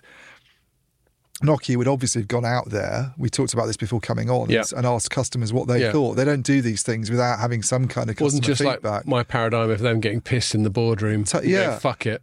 So they would obviously have gone out and spoken to people and probably got good feedback on doing this. And um, and yet the implication is you mean, you're only going to get the full benefits of doing something like this, and you're only going to avoid having vertical silos if you agree that if you're a Nokia customer, everything else goes onto Red Hat as well. Yeah. Because if you don't do that and you keep other people in the mix to support other applications and functions that you've got, you, you've still got silos, mm. you know? Now, maybe so, you haven't got as many silos, maybe because because things are geared to work. What I mean, those those companies are used to supporting, you know, um, they don't just work with Nokia, clearly, yeah?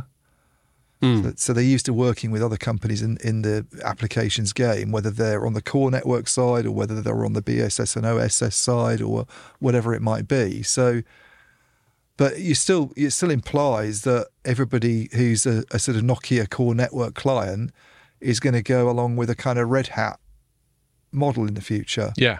And and get get other other players that would be doing that sort of thing out of the mix and put it all on Red Hat. And um, yeah, great. Then you can take advantage of A W S and Google and Microsoft, and or you can just run it in a private cloud setting if you want, rather than using the public clouds. You've got that kind of portability. Brilliant. I, I buy that. But at the end of the day, then you've you've still got one single point of dependency. Yeah, uh, which, which is, is Red Hat. Which, which, as you say, is something that operators are increasingly stressed about. And and that's more perhaps more of a concern, I think, than all this stuff about, um, oh, there's only one company, there's only two companies selling radio access network equipment. Um, and so what, I mean, what is, given that already operators have so little choice, they've basically got, um, in, in any way that's affiliated to the U S, they've, for a lot of their, um, for a lot of operators, for most of their telco stuff, um, they're reliant on either Ericsson or Nokia. Yeah. Um, and then and a long tail Samsung Open RAN types and that sort of thing. Does this, is it possible for you to make any comment on how this affects the competitive landscape between Nokia and Ericsson, a move like this? Well, I know I didn't think about that aspect of it that much, but I remember the Omdia research note that they put out around about the same time I was writing my thing was it sort of puts the pressure on on Ericsson to do something similar, they were saying. So you this know, feels like um, Nokia taking the initiative. Yeah, I mean, the, the way Omdia um, the way Omdia sort of framed it was that it, you know, Ericsson's kind of behind the curve then because they're still... Um, they're still they're still sort of doing things in the old Nokia way of having these um, these their own sort of cloud infrastructure platforms, yeah. their own kind of Kubernetes distribution and, and OpenStack, and you know maybe they need to sort of get with the game. And but you know you think you think where where could that lead? Presumably this this is really interesting actually thinking about this. Does this deal with Red Hat? And this wasn't asked because it's only just occurred to me now. But does this deal with Red Hat and Nokia preclude Red Hat from doing the same thing with Ericsson? Yes, good point. Isn't it? And and if they did do the same thing with Ericsson, is that a favourable thing for the market? Because then all of a sudden you've got two Red of Hat the big Hat. core network companies yeah. in the world going with Red Hat as the as their pri- This is the way it's been described, by the way. The, the wording that was used in the call, and I think maybe even the primary infrastructure partner. Um, In other words, all of our focus and energy is going to go on to gearing our stuff up to work on that platform from now on, and anything else is a bit of a hassle, frankly. Um, which is which is you know reading between the lines more or less what Fran yeah. Heron at Nokia was saying. There's too many of these platforms, he said. You know we need to focus on on one of them essentially. So if Ericsson did the same thing. Well, that's even, to me that's even more worrying. Yeah. And then, then, then all of a sudden, Red Hat becomes this. Um, all-powerful thing in the market. And I take your point there. And then what if Ericsson goes, oh, shit, and then they go chatting to Wind River or VMware, and then they come up with an equivalent thing with one of those? So, so and then the problem with that is that then you're starting to get these strategic alliances forming. And I know they were very resistant to the idea of it being described as lock-in, but you, you, you're basically sort of shepherding your yeah. telco customers towards... one thing, aren't you? You go with Ericsson, that means using Wind River as your Indeed. cloud infrastructure partner. You go with Nokia, that means using Red, Red Hat as your cloud infrastructure partner. This, I don't. This, Never the this to me, me, I mean, we've paid attention to this. The, what telcos have been saying for the last few years at trade shows and in interviews, they've not been saying things like that.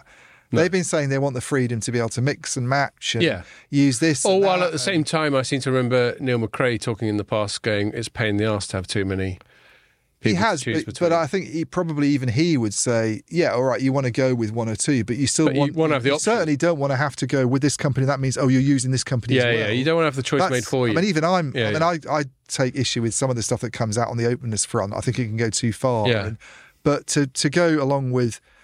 Look, these are important players in the mix, by the way. This isn't the same as saying, oh, a little bit of our R A N software is going to be done on this silicon, which I kind of write about all the time. And I'm, to me, that's less of an issue than saying the whole of the applications mm-hmm. are going onto this platform, this supporting platform. And by the way, that's what's happening. And they're two separate companies, but li- like it or not, because if you know if you don't want to do it that way, it's going to be a lot harder for you, basically. That's kind of what the message is. So a deal between Ericsson and, uh, as I say, if, if Red Hat, if it cuts Red Hat out from, that would have been a great question to ask if I thought about this more thoroughly now and if you prompted me. to. I mean, it was it actually it was actually incredibly short call anyway. That was Red Hat, it? It wasn't, I mean, I'm going to provide some feedback to Red Hat if they listen, because maybe some of them will, but it wasn't set up in a very good way, that call. Um, it was it was half an hour, and I don't want them to go on for an hour and a half, but I think no. half an hour when there's some preamble where the executives are talking at the start. So how much Q and A time was there? Um, there was about fifteen to twenty minutes. I mean, my second question didn't get asked. Right. And there were quite a lot of hacks on the call. I didn't see how many hacks on the call because right. it was on a weird platform that they were using. It was their, oh, okay. their own Red Hat. Like so it wasn't on Zoom. Thing. No, it wasn't oh, on Zoom or Teams. It was on their own thing. thing. Right. So it's kind of hard to know how to use. Okay. And you didn't have that option. I don't like typing questions in and then a person asked a question on your behalf. Mm. And they didn't even say who was asking the questions. So they didn't even say, this is Ian from Light Reading's got right. this question. It was just, oh, we've got a question on this. It's like a webinar almost, how Probably a webinar's well, done. No one likes you, so they wouldn't... Well, I don't care if they don't like question. me, that's fine.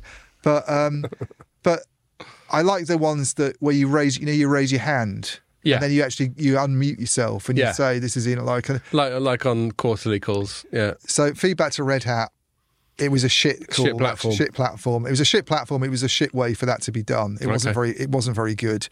Actually, it really wasn't. Right. Um, um, considering you're supposed to be such a whizzy tech company, it, you could do better. It, it wasn't just the tech platform. It was the duration and it was um, not allowing the, the people to actually speak, to actually ask the question and say who they were yeah. ra- rather than actually have to type in questions. Well, that so. comes that comes into the, into the broader thing that I've felt for, for years where a lot of things that involve journalists don't seem to be designed with the journalist first in mind. Well, because you don't get asked. They don't say, how would you like to do this? Would no. you like to do it on a Zoom? So here it is. You put your hand up or... They want you on the call yeah. so they can tick that box and say, we've got some hacks on the motherfucking call. Yeah. But then they don't give you a good journalist user experience. But now that you've asked it, I'm going to go and... Because they haven't. Okay. They still haven't answered. This is the other thing they haven't done. They said the questions that we got asked that we couldn't answer on the call, we'll come back and ask the, those questions. So my, the question that I didn't get um, answered was... and I think we talked about this before we were coming on, when you're developing these core network applications, your whizzy little V E P C and all these other things mm-hmm. that you do, and you want to run it on um, Red Hat, is what you're doing to run on Red Hat very different from what you're doing to run on Wind River? Yeah. Or another provider? Do you have to tailor it? Do you have to tweak it?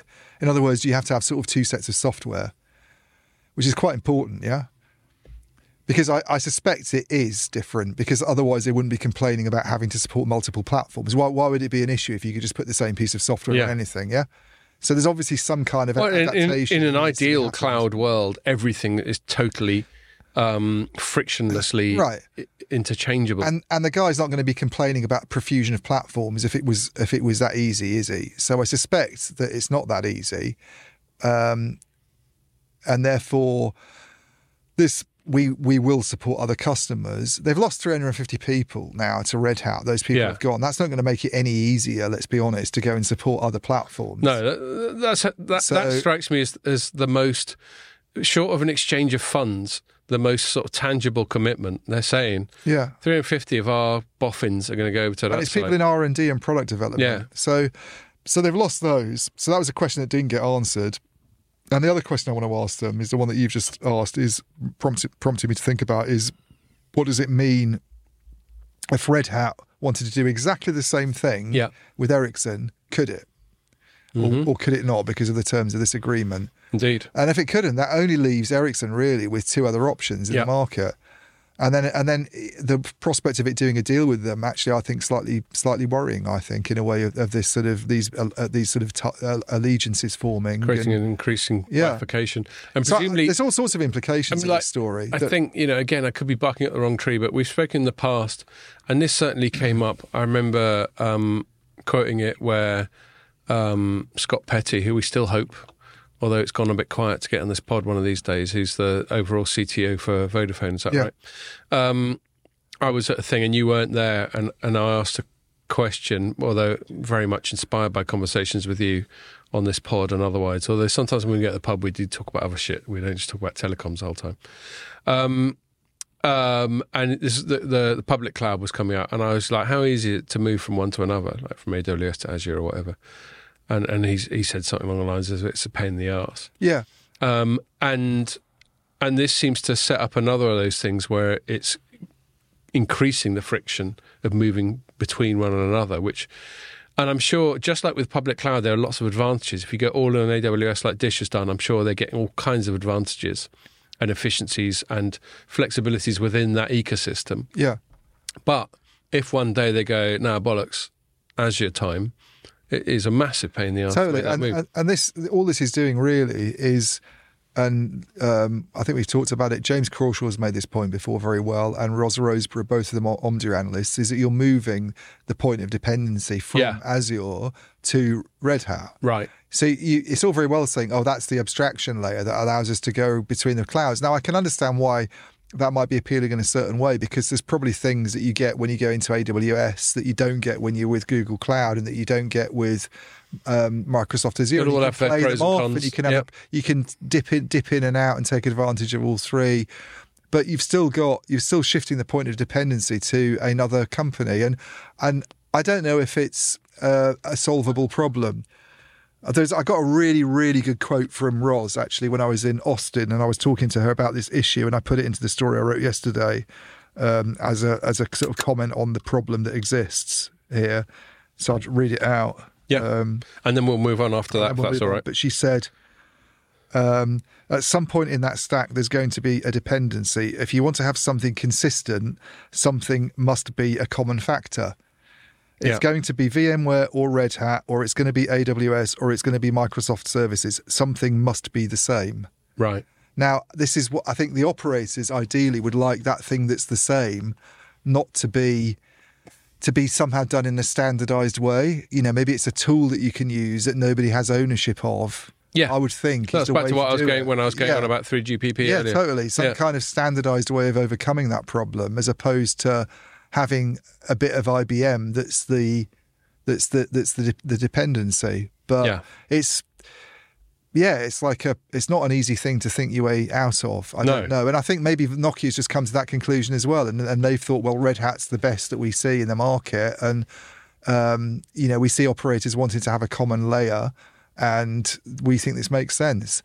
They're not on the verge of going out of business, by the way, Red Hat. They're actually doing no, it very well. Especially not being owned by I B M. From what I can see. I B M's been around for about one hundred fucking years. I think they're doing they're, a lot better than, than, the, bigger, than the bigger company, yeah. from what I can see. If you look but at I B M, the results. But I B M, the acronym stands for International Business Machines. That gives you some sense of how old that company is. They've got about a quarter of a million employees still, I think, I B M, by yeah. the way. They're, they're like one of the most heavily staffed of all the I T. I mean, I B M was like the hot tech company of the seventies with mainframes and computers that ran on those fucking tape spools yeah, yeah. and shit like that. Yep. And the fact that they're still around and have, have managed to sort of... Um, I was going to drink that bit of ice and then I thought... Nah, a bit of ice pooling at the top been, of his tin. Um, and they managed to redefine themselves as, as whatever they are now. I'm not even sure if I could describe what they are now other than no. the broad brush tech company. I don't think company. they could either. Um, but yeah, fair play to them. Anyway, um, so moving on...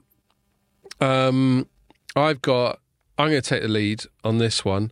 A few things that I'm aggregating. I'm, I'm probably going to call when I, because I'm the one who writes the description and the and the headline for the pod. I'll probably just call it politics, which might put people off because I think, oh, fucking hell, is he going to go on about the Tories or the E U or Donald Trump or something? And they will come in, but this is obviously politics as it affects our core subject matter of tech and telecoms. Um, the lead is a story I wrote today just before I got on the train to come in for this pod. And my headline was, um, U K Digital Exclusion Report is vague and superficial. And so there's a committee in Parliament um, that's come out with this report saying that there's basically they call they talk about digital exclusion, and what they mean by that is people who digital either exclusion. Yeah, people who either don't have an internet connection or are just fucking a bit clueless when it comes to tech. Oh, those lucky people! yeah, do you know what, what I mean? Dream of being in that digital exclusion. Yeah, yeah well, quite. Can you sign up for it? Yeah, there's all those people who like get feature phones and, and all that. Um, and it just struck me, and, and there's a few other things, a few other little tan- tangent I want to go on from that, but this is the starting point. This is the, the foothold. And yeah, and the reason I said it was vague and superficial um, is they came out with this report and go, well, there's too many people digitally excluded, we've got to fucking do something about it. But then you go, all right, fair enough. But then what does what does digitally excluded mean? And they don't really define it very well. And, you know, one example, and I even do, took screenshotswhat you what? They never do these. No, things. Exactly. It's all hazy words. Well, it's all very political. Like, this yeah. is why I call this politics, this segment. So there's one example. In the press release, they said seven million households have no broadband or internet access. Think about that number. Do you think that's likely? Seven million? Very, very. How many unlikely. households do you think there are in the I've, U K? I've seen B T's numbers because I look at them when their earnings releases come out, and there aren't seven million households that don't have broadband Quite, or internet. Just access. From B T's numbers. Yeah. So that's bollocks. And then in the full report, so that's just the press release, which has got like the executive summary. I think, I think the number of households in the U K is probably something like twenty-seven, twenty-eight million. Yeah. So they're saying a quarter. Yeah. I mean, fuck off. Yeah. Um, and yeah, sorry, government, you're talking shit and lying as usual. You're talking shit, son. We know uh, all about government lying. No, but but I think it might have been a typo, because then you go to the full report, yeah. which I bet a lot of journalists didn't do. I bet they just wrote out the press release. And I'm not saying I'm the most conscientious journalist, like compared to you, where you sit in on these calls and, and all that, which I don't do a lot of the time. Um, but what I do try and do is, if I see something and I'm not sure about it, then I'll try and drill down and go, okay, you sure? And then when you go to the full report, and I don't know if I'm missing something, but they seem to be saying that for that exact same figure, that is households with no broadband or mobile internet connection, is one point seven million, not seven million. So it makes me wonder whether it's just a, a really rudimentary typo. Pretty big. It was a pretty, yeah, it's a pretty, pretty big one. An order of magnitude of about five, isn't it? Can't you and, write to somebody in the press office and go, hang on? Well, I could have, it's again, if I was... point seven. Yeah, it's, it it's me, actually seven it makes people. Me want to pursue them, 'cause that'd seven be so... people ain't got no phone. Um, so I've been listening to a lot of Russell Brand recently, and uh, some of his ungrammatical, the way he speaks makes makes me laugh. Um, so seven people ain't got no internet. Um And, you know, one point seven million, that's still quite high. And they say that's six percent, which I'm not even sure about that. They're saying one point seven million households is six percent of, what, what did you say, twenty-eight million? Total number of households? twenty-eight million households in the U K. So, is, uh, yeah, I guess two point eight would be ten percent. Yeah, so that is six percent. Um, so that seems a bit more plausible, that six percent of households don't, although I find it, I actually find it hard to believe that anyone doesn't have a smartphone, or any household doesn't have a smartphone. I find it hard to believe that any that people don't have at least one or the other. Mm.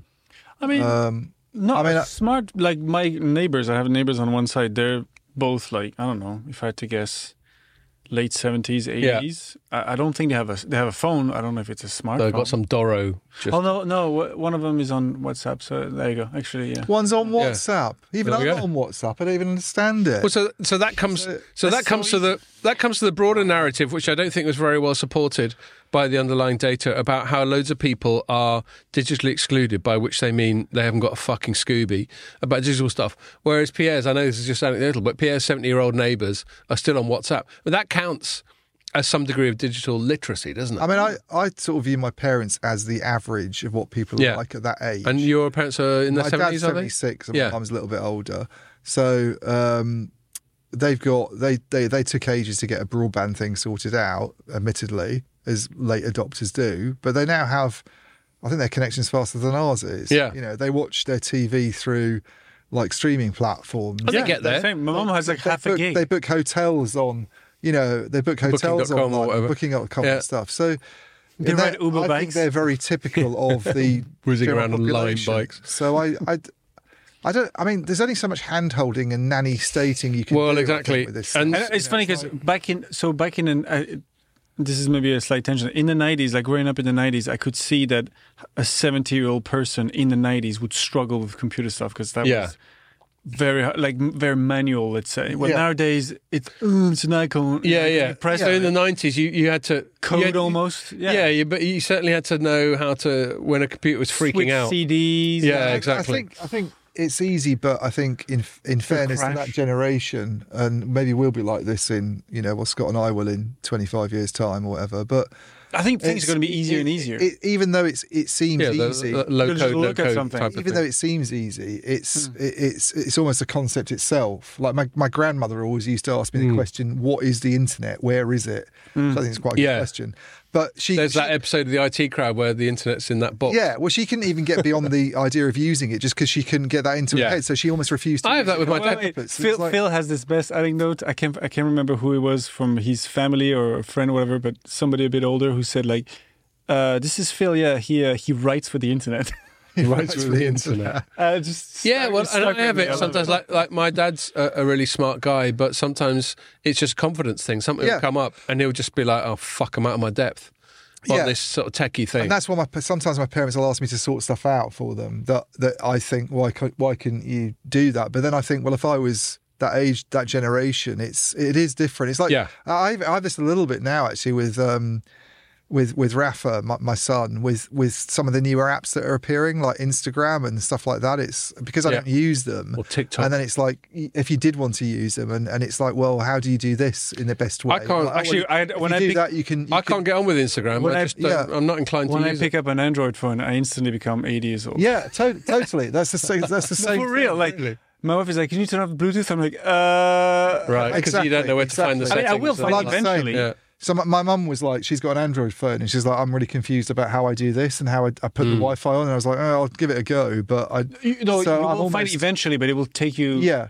a, a while. And so yeah. I, I can understand that it's that it's difficult, and I think that, that those generations need to be supported to okay. a certain extent. But I think that's that's so just those ridiculous. Are, and other things that annoyed me about this. So I mean, that apparent typo, and maybe I've missed something, but I don't think I have. I took screenshots of both because I, I sort of led with that fuck up.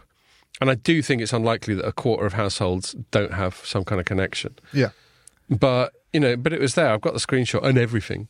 Um, and then and then there was other little bits of sleight of hand. Like there, there was this false dichotomy uh, of conflating digital exclusion. And, and they saw, well, the U K wants to be the centre of A I regulation and yet digital exclusion. Well, I don't... That's a false dichotomy. What's the centre of A I regulation? Yeah, and so they basically, they've got some stupid arbitrary ambition about being the place people look to for getting A I right, and which which is a weird fucking ambition by itself. It's a really weird ambition. But we need to define all the rules as to how this fuck works. Fuck knows, fuck knows why, why they come up with this stuff. But then they're going, but how can we do that when some people are digitally shit? Yeah. Well, I, that's a false dichotomy. Yeah. I mean, you don't need the whole population to be a coder. No. For us to chase that. Anyway, and, and like here's a quote. There was some some woman, the incredibly switched on sounding Baroness Stowell of Beeston. Wow, who, what a brilliant name. Yeah, who, who's Stowell the chair of Beeston. Baroness Stowell of Beeston. How do you spell her first name? That's, that's her surname, uh, is it? Baroness yeah, Stowell. S T O W E L L. She hasn't got a first name, she's just Baroness. Okay, that's all you need What's to know, mate. Name? You're not posh enough no, to know her fucking first name. Sure, she's called B. She's called B. She's probably called Dave. Anyway, um, says, uh, yeah, I was uh, assuming the gender, but she is called Baroness. I mean, that's fair enough, isn't it? It's typical called Dave these days, yeah, Scott. Yeah, Come right. on. Um, and the quote is, the government has bold ambitions to make U K a technology superpower and centre of A I development, but we can't deliver an exciting digital future when five million workers are underskilled in digital and nearly two point five million still can't How complete many... a single basic digital task. Where do they get these numbers from? Do they well, just quite... pluck them out their arses? I think so. Well, exactly, because there's so many definitions. What does under-skilled mean? Yeah. Um, and, and what is a single... I mean, they do... If you go into the report, it, and typically these reports are quite comprehensive, so they, they do list what these basic digital tasks are. But I don't know. It it just it just came over as, as a very sort of politicised and, and a not very useful thing. And typically a lot of the media were just like, oh, it just shows that we've got a lot to do. Um, yeah. And wow. um, and anyway, so there's that. I'm, I'm going to cut that bit short because there's a few other little tangents I want to go on before we run out of time. Um, at the same time, Parliament came out with an update about this online safety bill, which I've banged on about loads of times on the pod before, which is basically, you know, as the name implies, it's it's a law that's designed to protect vulnerable people from some of the bad shit on the internet, especially kids. And no one can fault, you know, if you're stopping little kids accidentally watching porn or even deliberately watching porn. I certainly won't thank me for saying it, but my son was younger. He was certainly, he certainly wasn't just stumbling across this shit. Yeah. Um, But, you know, you can't blame them. When you're a young kid, you're curious, aren't you? And, yeah. and the internet's weird. It wasn't like when, when we were kids where, you know, if you were lucky, one of your mates would get hold of a copy of Razzle. Yeah, exactly. Um, so, yes, I, I as a parent, um, and as a parent who's probably in some way failed in protecting his kids from this stuff when they, he was younger, um, I, I agree that, I, you know, I, I can't push back on that. But what...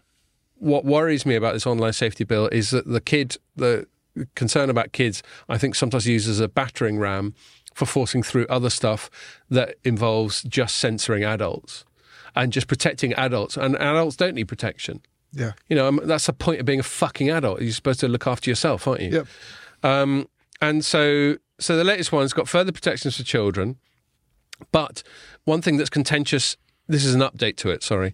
Um, but one thing that's contentious within that is they're making the execs of internet platforms, the likes of um, Facebook, Google, et cetera, personally criminally liable if a kid spots some porn or something like that. I don't know what it is. I don't know if it's precisely that. It could be something worse, like um, child exploitation material or something like that. Um, but I think it's contentious to make individual execs criminally liable. Yeah. Anyway, what's what's going to happen as a result of it is they're not going to take any chances, are they? So they're just going to censor the fuck out of the internet because they don't want to be locked up. I mean, yeah, yeah. yeah as I put it, um, they're going to err on the side of extreme censorship to avoid dawn raids from low-hanging fruit-chasing coppers, because we all know that there's anecdotal examples of police chasing people for saying something a little bit intemperate on Twitter rather than catching fucking burglars and, well, it's easy to and do, murderers. Yeah, low-hanging fruit. Yeah, that's what, that's, yeah, my, yeah. that's what I mean you by it. To, you don't have to get on this. You don't have to put your jogging trainers on and yeah, all that stuff exactly. and actually run down the road after a guy with a knife. It's much easier to get on for some bloke who goes, oh, you're all Nazis. Well, quite. Um, and, um, yeah, and...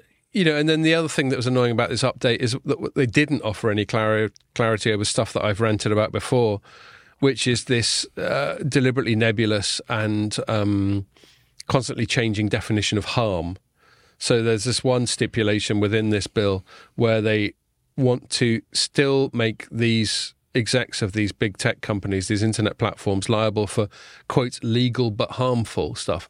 How can there be a law that yeah, that's absolutely that ridiculous. Sanctions stuff that's legal? I mean, the whole point of a law is to make something illegal. That is, that's absolutely dark. Who's, who, yeah, is anybody scrutinising this stuff at all apart from you?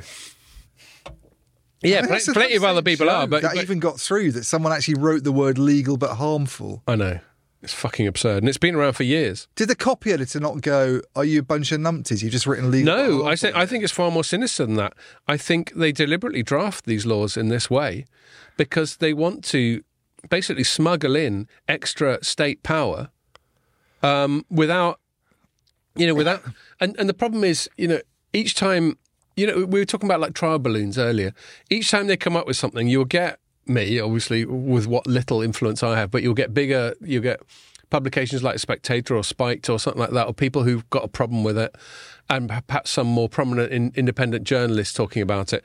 And there'll be a lot of, and the, and you'll get people like um, Big Brother Watch yeah. and these civil liberties organisations huffing and puffing, and then they all go quiet, and then a couple of months later they push it through anyway, once the hubbub has died down. This seems to be how these things happen. Um, And then, and then there's the other thing within this um, uh, this online safety bill, which is to do with end-to-end encryption. So like we were talking about WhatsApp earlier. You know, when we all WhatsApp each other, no one can hack into that. I mean, you can still get leaks like we had with uh, Matt Hancock and Isabel Oakeshott, where someone chooses to share all their stuff. Yeah. You know, and if an, we've got one little group just for the pod, just the three of us, and if I sent something, if I sent some particularly spicy joke, I am leaving myself open to one or both of you going to H R and going, look what this fucker's coming out with. Yeah. But I'm kind of counting on you not doing it. Yeah, but but other... he, he, he gave it to a journalist who's known for doing scoops and yeah, yeah, yeah well, exactly. He gave it to a journalist. What, what an um, idiot! but but the point is, the point is, no one. If he hadn't done that, it, he broke the encryption by sharing it with someone else. Yeah. No one can hack into it. End-to-end encryption. Not even WhatsApp, which is owned by Facebook or Meta, can hack into it. That's the whole point of end-to-end encryption. Encryption. But what they're trying to do is, in the name of protecting children and catching, like, uh, you know, nasty illegal um, imagery and, and material, um, we should be able to hack into people's messages. And and everyone's saying, Meta's saying it, Apple said it this week, they're saying you can't do that because you fuck up the whole encryption thing. You yeah. can't have backdoors into encryption by yeah, definition. Yeah. yeah. So that's the thing that's going on there. And then one other thing I wanted to bang on about, I mean, there's loads of, th- actually, there's two things I want to bang on about. Um, one is Ireland.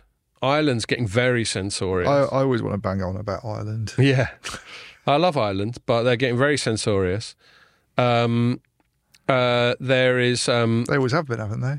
I think, yeah. Sometimes think previously it was religious. They've gone through a little period of like not being so religious. Now, yeah, they now can, they've discovered the internet. They can be, they can be quite authoritarian, the Irish. Mm. Um, they in, in some miscellaneous piece of legislation that covers all kinds of wide-reaching stuff, there was a bit of... There was a little clause put in.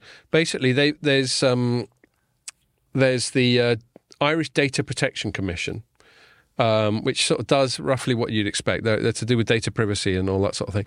But the reason they're more important than just Ireland is that most of these piece, places, like these companies like Meta, have their European hub in Ireland. Right. I think primarily for tax reasons. Mm-hmm. Um, and so...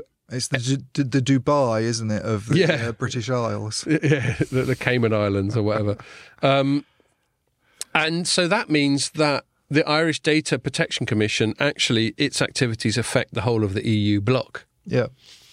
And um, and they basically put in some other law that's unrelated to this, and, and I'll quote it. Um, this is a passage that I extracted from the law.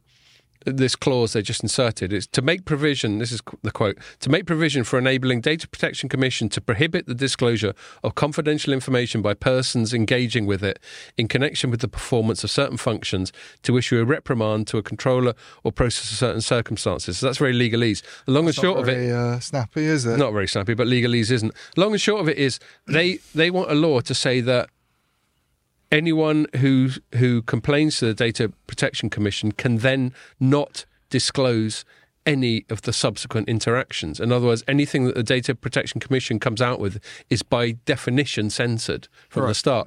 So that's quite authoritarian. And then Max Schrems, who who you might have heard of, he, he had a case that's, that's all to do Wasn't with he this. that bloke in Nosferatu? No.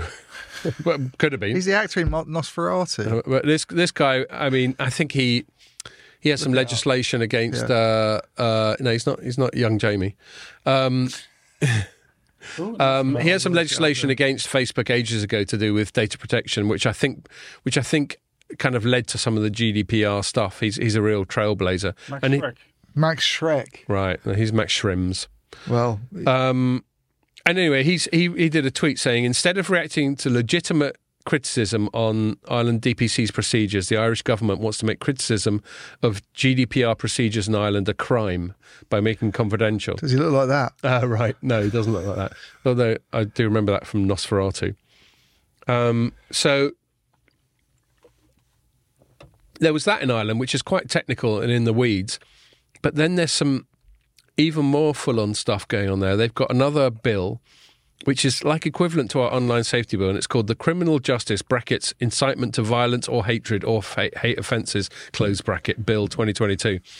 And basically they, again, get into this hate as a nebulous concept.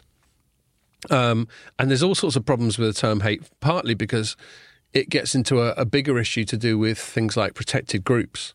Yeah. So...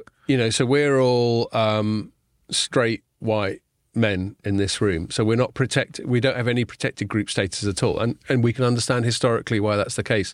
The world, you could argue, has been run and dominated by maybe straight but white men for for millennia. So so we understand the historical precedent why we feel the need to redress the balance a little bit. But when you start applying it to law, where if something is done to you, it has one legal status, and if something is done to someone else who's in a protected group, either through race or sex or sexual preference or whatever, um, then it has a completely different legal status. It opens up this whole minefield. In fact, they've just had, this is this is not a tangent I intend to go on, and I won't keep it for long, but they've just had a Supreme Court ruling in the States about what they call affirmative action in colleges. So for a while, Harvard University seemed to be actively discriminating against people of Um, Asian ethnicity, which in itself is a really fucking dodgy category because Asia, Asia is a very big continent. It is. Yeah, does that mean like South Asian, like Indian, yeah, yeah. Pakistani, Sri Lankan? Does it mean East Asian? Yep. Uh, does it mean Russian? Does it mean Indonesian? Does it mean Australian? You know, whatever. Yeah. Um, um, because because in the States, they have a social engineering that they're trying to gear very much in favour of people of uh, sort of African-Caribbean ethnicity, because they've got an understandable sense of historical guilt about slave slavery yep. and Jim Crow and all that kind of crap. Um, anyway, but there's been this su- Supreme Court thing saying that's out of order. You can't discriminate on grounds of race. And so, yeah, but steering it back, this is one of the problems with this thing that's going on in Ireland right now, is they're coming up with hate, and hate is defined in, in, in, according to protected groups. There was... Um, And these same people that, that flagged up, quite rightly, the Irish Council for Civil Liberties that flagged up the previous thing about the Irish Data Protection Commission are completely one eighty. They, they completely got it wrong on this other um, law. And I've got a quote from an I C C L policy officer called Luna Lara Liboni, which is a fucking brilliant great name. name. Yeah, that's an awesome name. Is that something from a Harry Potter? For alliteration alone. Um, and it said... And this is, quote, hate crimes are message crimes. I mean, what the fuck does that mean? Uh, one act can make an entire community feel excluded and unsafe. And she goes on, and I was like, it's hard to know where to start unpicking it. What is a message crime? What does excluded and unsafe mean? I mean, is is it the role of legislation to get involved in people feeling excluded? I know. You know, you and I spend most of the time talking. Pierre could feel excluded, but does the law need to back him up, or could he just butt in and go, oi, stop excluding me, you twats? Yeah. Um, and then I, I embedded this little video of, of the, you know, I, I, there's no way I think we could do it justice now, but there's this one M P in Ireland just talking about how the whole purpose of the law is to restrict liberties and to tell people what to do. And it's just so authoritarian. Anyway, so yeah, that's been sort of quite rambling and, and just me doing loads of talking, but I, I suppose... the long and short of the point of all these things that I've sort of grouped together, the U K and the Irish one, um, uh, under the general um, banner of politics, is there's, there's more and more legislation going on, which, as you quite rightly pointed out a minute ago, Ian, probably goes under the radar for nearly all people, that is actually going to have a massive impact on our civil liberties, at least in the digital environment. Yeah, because that's are, easier to police. Sorry, go on. They're sort of oblivious to it, I think, all yeah. of this. I don't, and... I, Like you said, I think it's only those publications that you named, like um, Unheard, is it? And yeah, they're another Spiked, good one. Yeah. Which are, I mean, they have big. Spectator's I know they have big good. readerships. Yep. Those two, and Spectator particularly, but they're still not. They're not. It's not Philip Schofield. Well, not Philip Schofield anymore. But it's not daytime T V chat yeah. people sort of putting it. He in picked the, a good one there. Yeah, um, yeah. You know, it's not it's not those kinds of people um, raising. No, for most it, people, so they don't want to get into it. But, Sometimes no. I'll go on about this stuff to someone else, like my wife, and her eyes will glaze over, and it's like, fair enough. She doesn't have to find it interesting. Because I don't think people see the implications of it down the road. That's the problem. Yeah, or, or maybe they people, maybe yeah. they care less. I mean, I, I have to accept that part of my personality is that this stuff interests me more well, than it does most they people. They care less now, but if it went the way it could go, they they wouldn't care less. Well, that's it. So that's we're sort of extrapolating it, aren't we? Yeah. We're sort of trying to be the canaries in the coal mine, at least yeah. that's how I think of it. That's why you've got to be quite careful about this stuff. If it does become legislative and, and mm. people all of a sudden... I mean, I've seen weird things going on on YouTube videos with guys, uh, some some guy doing a little sort of uh, speech about religion in the middle of a town square in some English town, and the police coming along and arresting him because yeah, because on on, a, on some kind of hate law, because he's and it, and the bit that was shown on YouTube sounded all quite sort of normal anyway. It didn't sound very inflammatory at all, but. Yeah, I can um, see I can see my little L E D of my camera flashing. Just one last thought. Running out. Yeah, yeah. One last thought on what you said there. That that comes back to the protected group thing, because I can I, I bet if he was talking about certain religion, they would totally. have bollocked him. Yeah. Um, but anyway, let's not go down that rabbit hole now. That's a good good opportunity for me to cut myself short. So the L E D is flashing, so we'll cut it short there, um, and we'll say thanks a lot for watching, and make sure you join us for the next one.